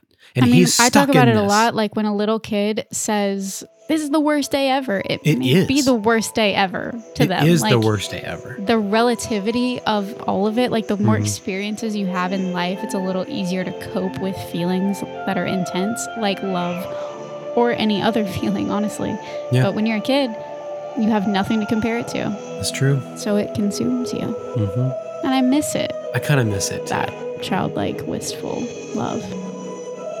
And as it turns out, the ghostly trio made good on their offer to contact Amelia, and she gives Dr. Harvey some sage wisdom about raising a teenager, but most importantly, that he has to stop searching for her. James, I know you've been searching for me, but there's something you have to understand. You and Kat loved me so well when I was alive that I have no unfinished business. Please don't let me be yours. That stuck with me too. I had a thought that maybe that's kind of what they wanted to give Casper, but it would have been too depressing. Like Mhm. the reason why nobody ever stays behind with Casper when they die is because he loved them so much He loved them so well. that when they die, They don't need to stay behind. Nobody ever loved him enough. Maybe. Ugh. Maybe so. But yeah, I do like her advice. Don't pick up the extension every time she gets a phone call. Yeah. Don't ask her to wear a t shirt under her bathing suit. Hell yeah. I like that because, you know, as we've said, it was written by women. And I feel like th- this was their chance to really go, you know, what is good advice that we could give here? This was the America Ferrera Barbie monologue moment of Casper, if it gets one. yeah. And I really appreciated it. And the clock strikes 10. And just as Cat kisses Casper, he sadly turns back into a ghost. Boo? Sending everyone screaming out of the house. Because they've all been staring at them this whole time. I know. Like one girl flips over the porch banister railing. oh, it's wild stuff. Scatter. also, Cat's in love with a dead kid. She And that's pretty dark. I mean, what's different about Bella being in love with Edward? He's dead. Nothing, but she's not because she's in love with Jacob and he's alive and red blooded and he's alive. That's Damn also it. true.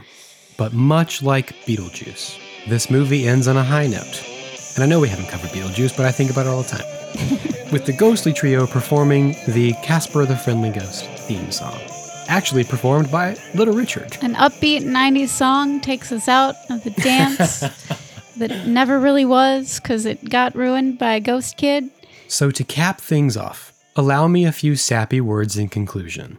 I would love nothing more. This movie may haunt our minds, but thanks to its existence, we've welcomed Casper as a permanent possessor of our hearts. he may never actually know it, but Casper has found a friend in millions of people over the past eight decades. Each and every one of us. Generations of children have now loved Casper and wanted to keep him just as much as he'd want to in return. hmm So we need to keep telling Casper's story so as to not let him be forgotten, that he may continue to always be a friend to anyone who most needs one. He may be a ghost, but through us and the traditions of stories and sharing things that we love with others, Casper will live forever. Speaking of keeping his memory alive, Yeah? in the not too distant past, Peacock announced that it had entered development on a live action Casper series from writer and executive producer Kai Yu Woo, who did Hannibal and The Flash. Oh, hell yeah. It was officially described by the scre- Screaming platform, Mm. the streaming platform, as a horror adventure show that reimagines the origin of Casper in a coming of age story that explores what it means to be alive. Oh. It said the show would center around a family that moves to the sleepy hamlet of Eternal Falls to befriend the titular friendly apparition. And together, the living and the not so living attempt to solve a mystery and uncover dark secrets that have been buried for over a century. Oh, I like it. Uh, both Brad Silberling and Steven Spielberg have kept a close eye on the project these last few years. Um, and Spielberg actually signed off on Wu's pitch for the show. wow. Um, and before that, Brad Silberling had a Zoom conversation with her when she was an up and coming writer who was a big fan of the 1995 film. Yeah. When she spoke to Brad, she said, I have to show you something, and showed him her Casper tattoo. and she said that that movie was for her the beginning of wanting to tell stories. She said, It was huge in my youth, and I just wanted to get to meet you and ask questions. Wow. And Brad said that her vision for Peacock retains the heart and tone of the film That's awesome. and he was really pleased with her as choice for a showrunner. So if that comes to be, which I hope it does, I don't I know hope the so, current too. status of it. This was not uh, written that long ago. I would love to see something like that. I was when you first said that, I was like, man, I really want to see this. it would be very, very cool. We all need more Casper in our lives. We sure do. We got to keep telling a story. So I hope she gets to. I hope so too. And in that spooky spirit of remembrance, happy Halloween, everybody. Happy Halloween!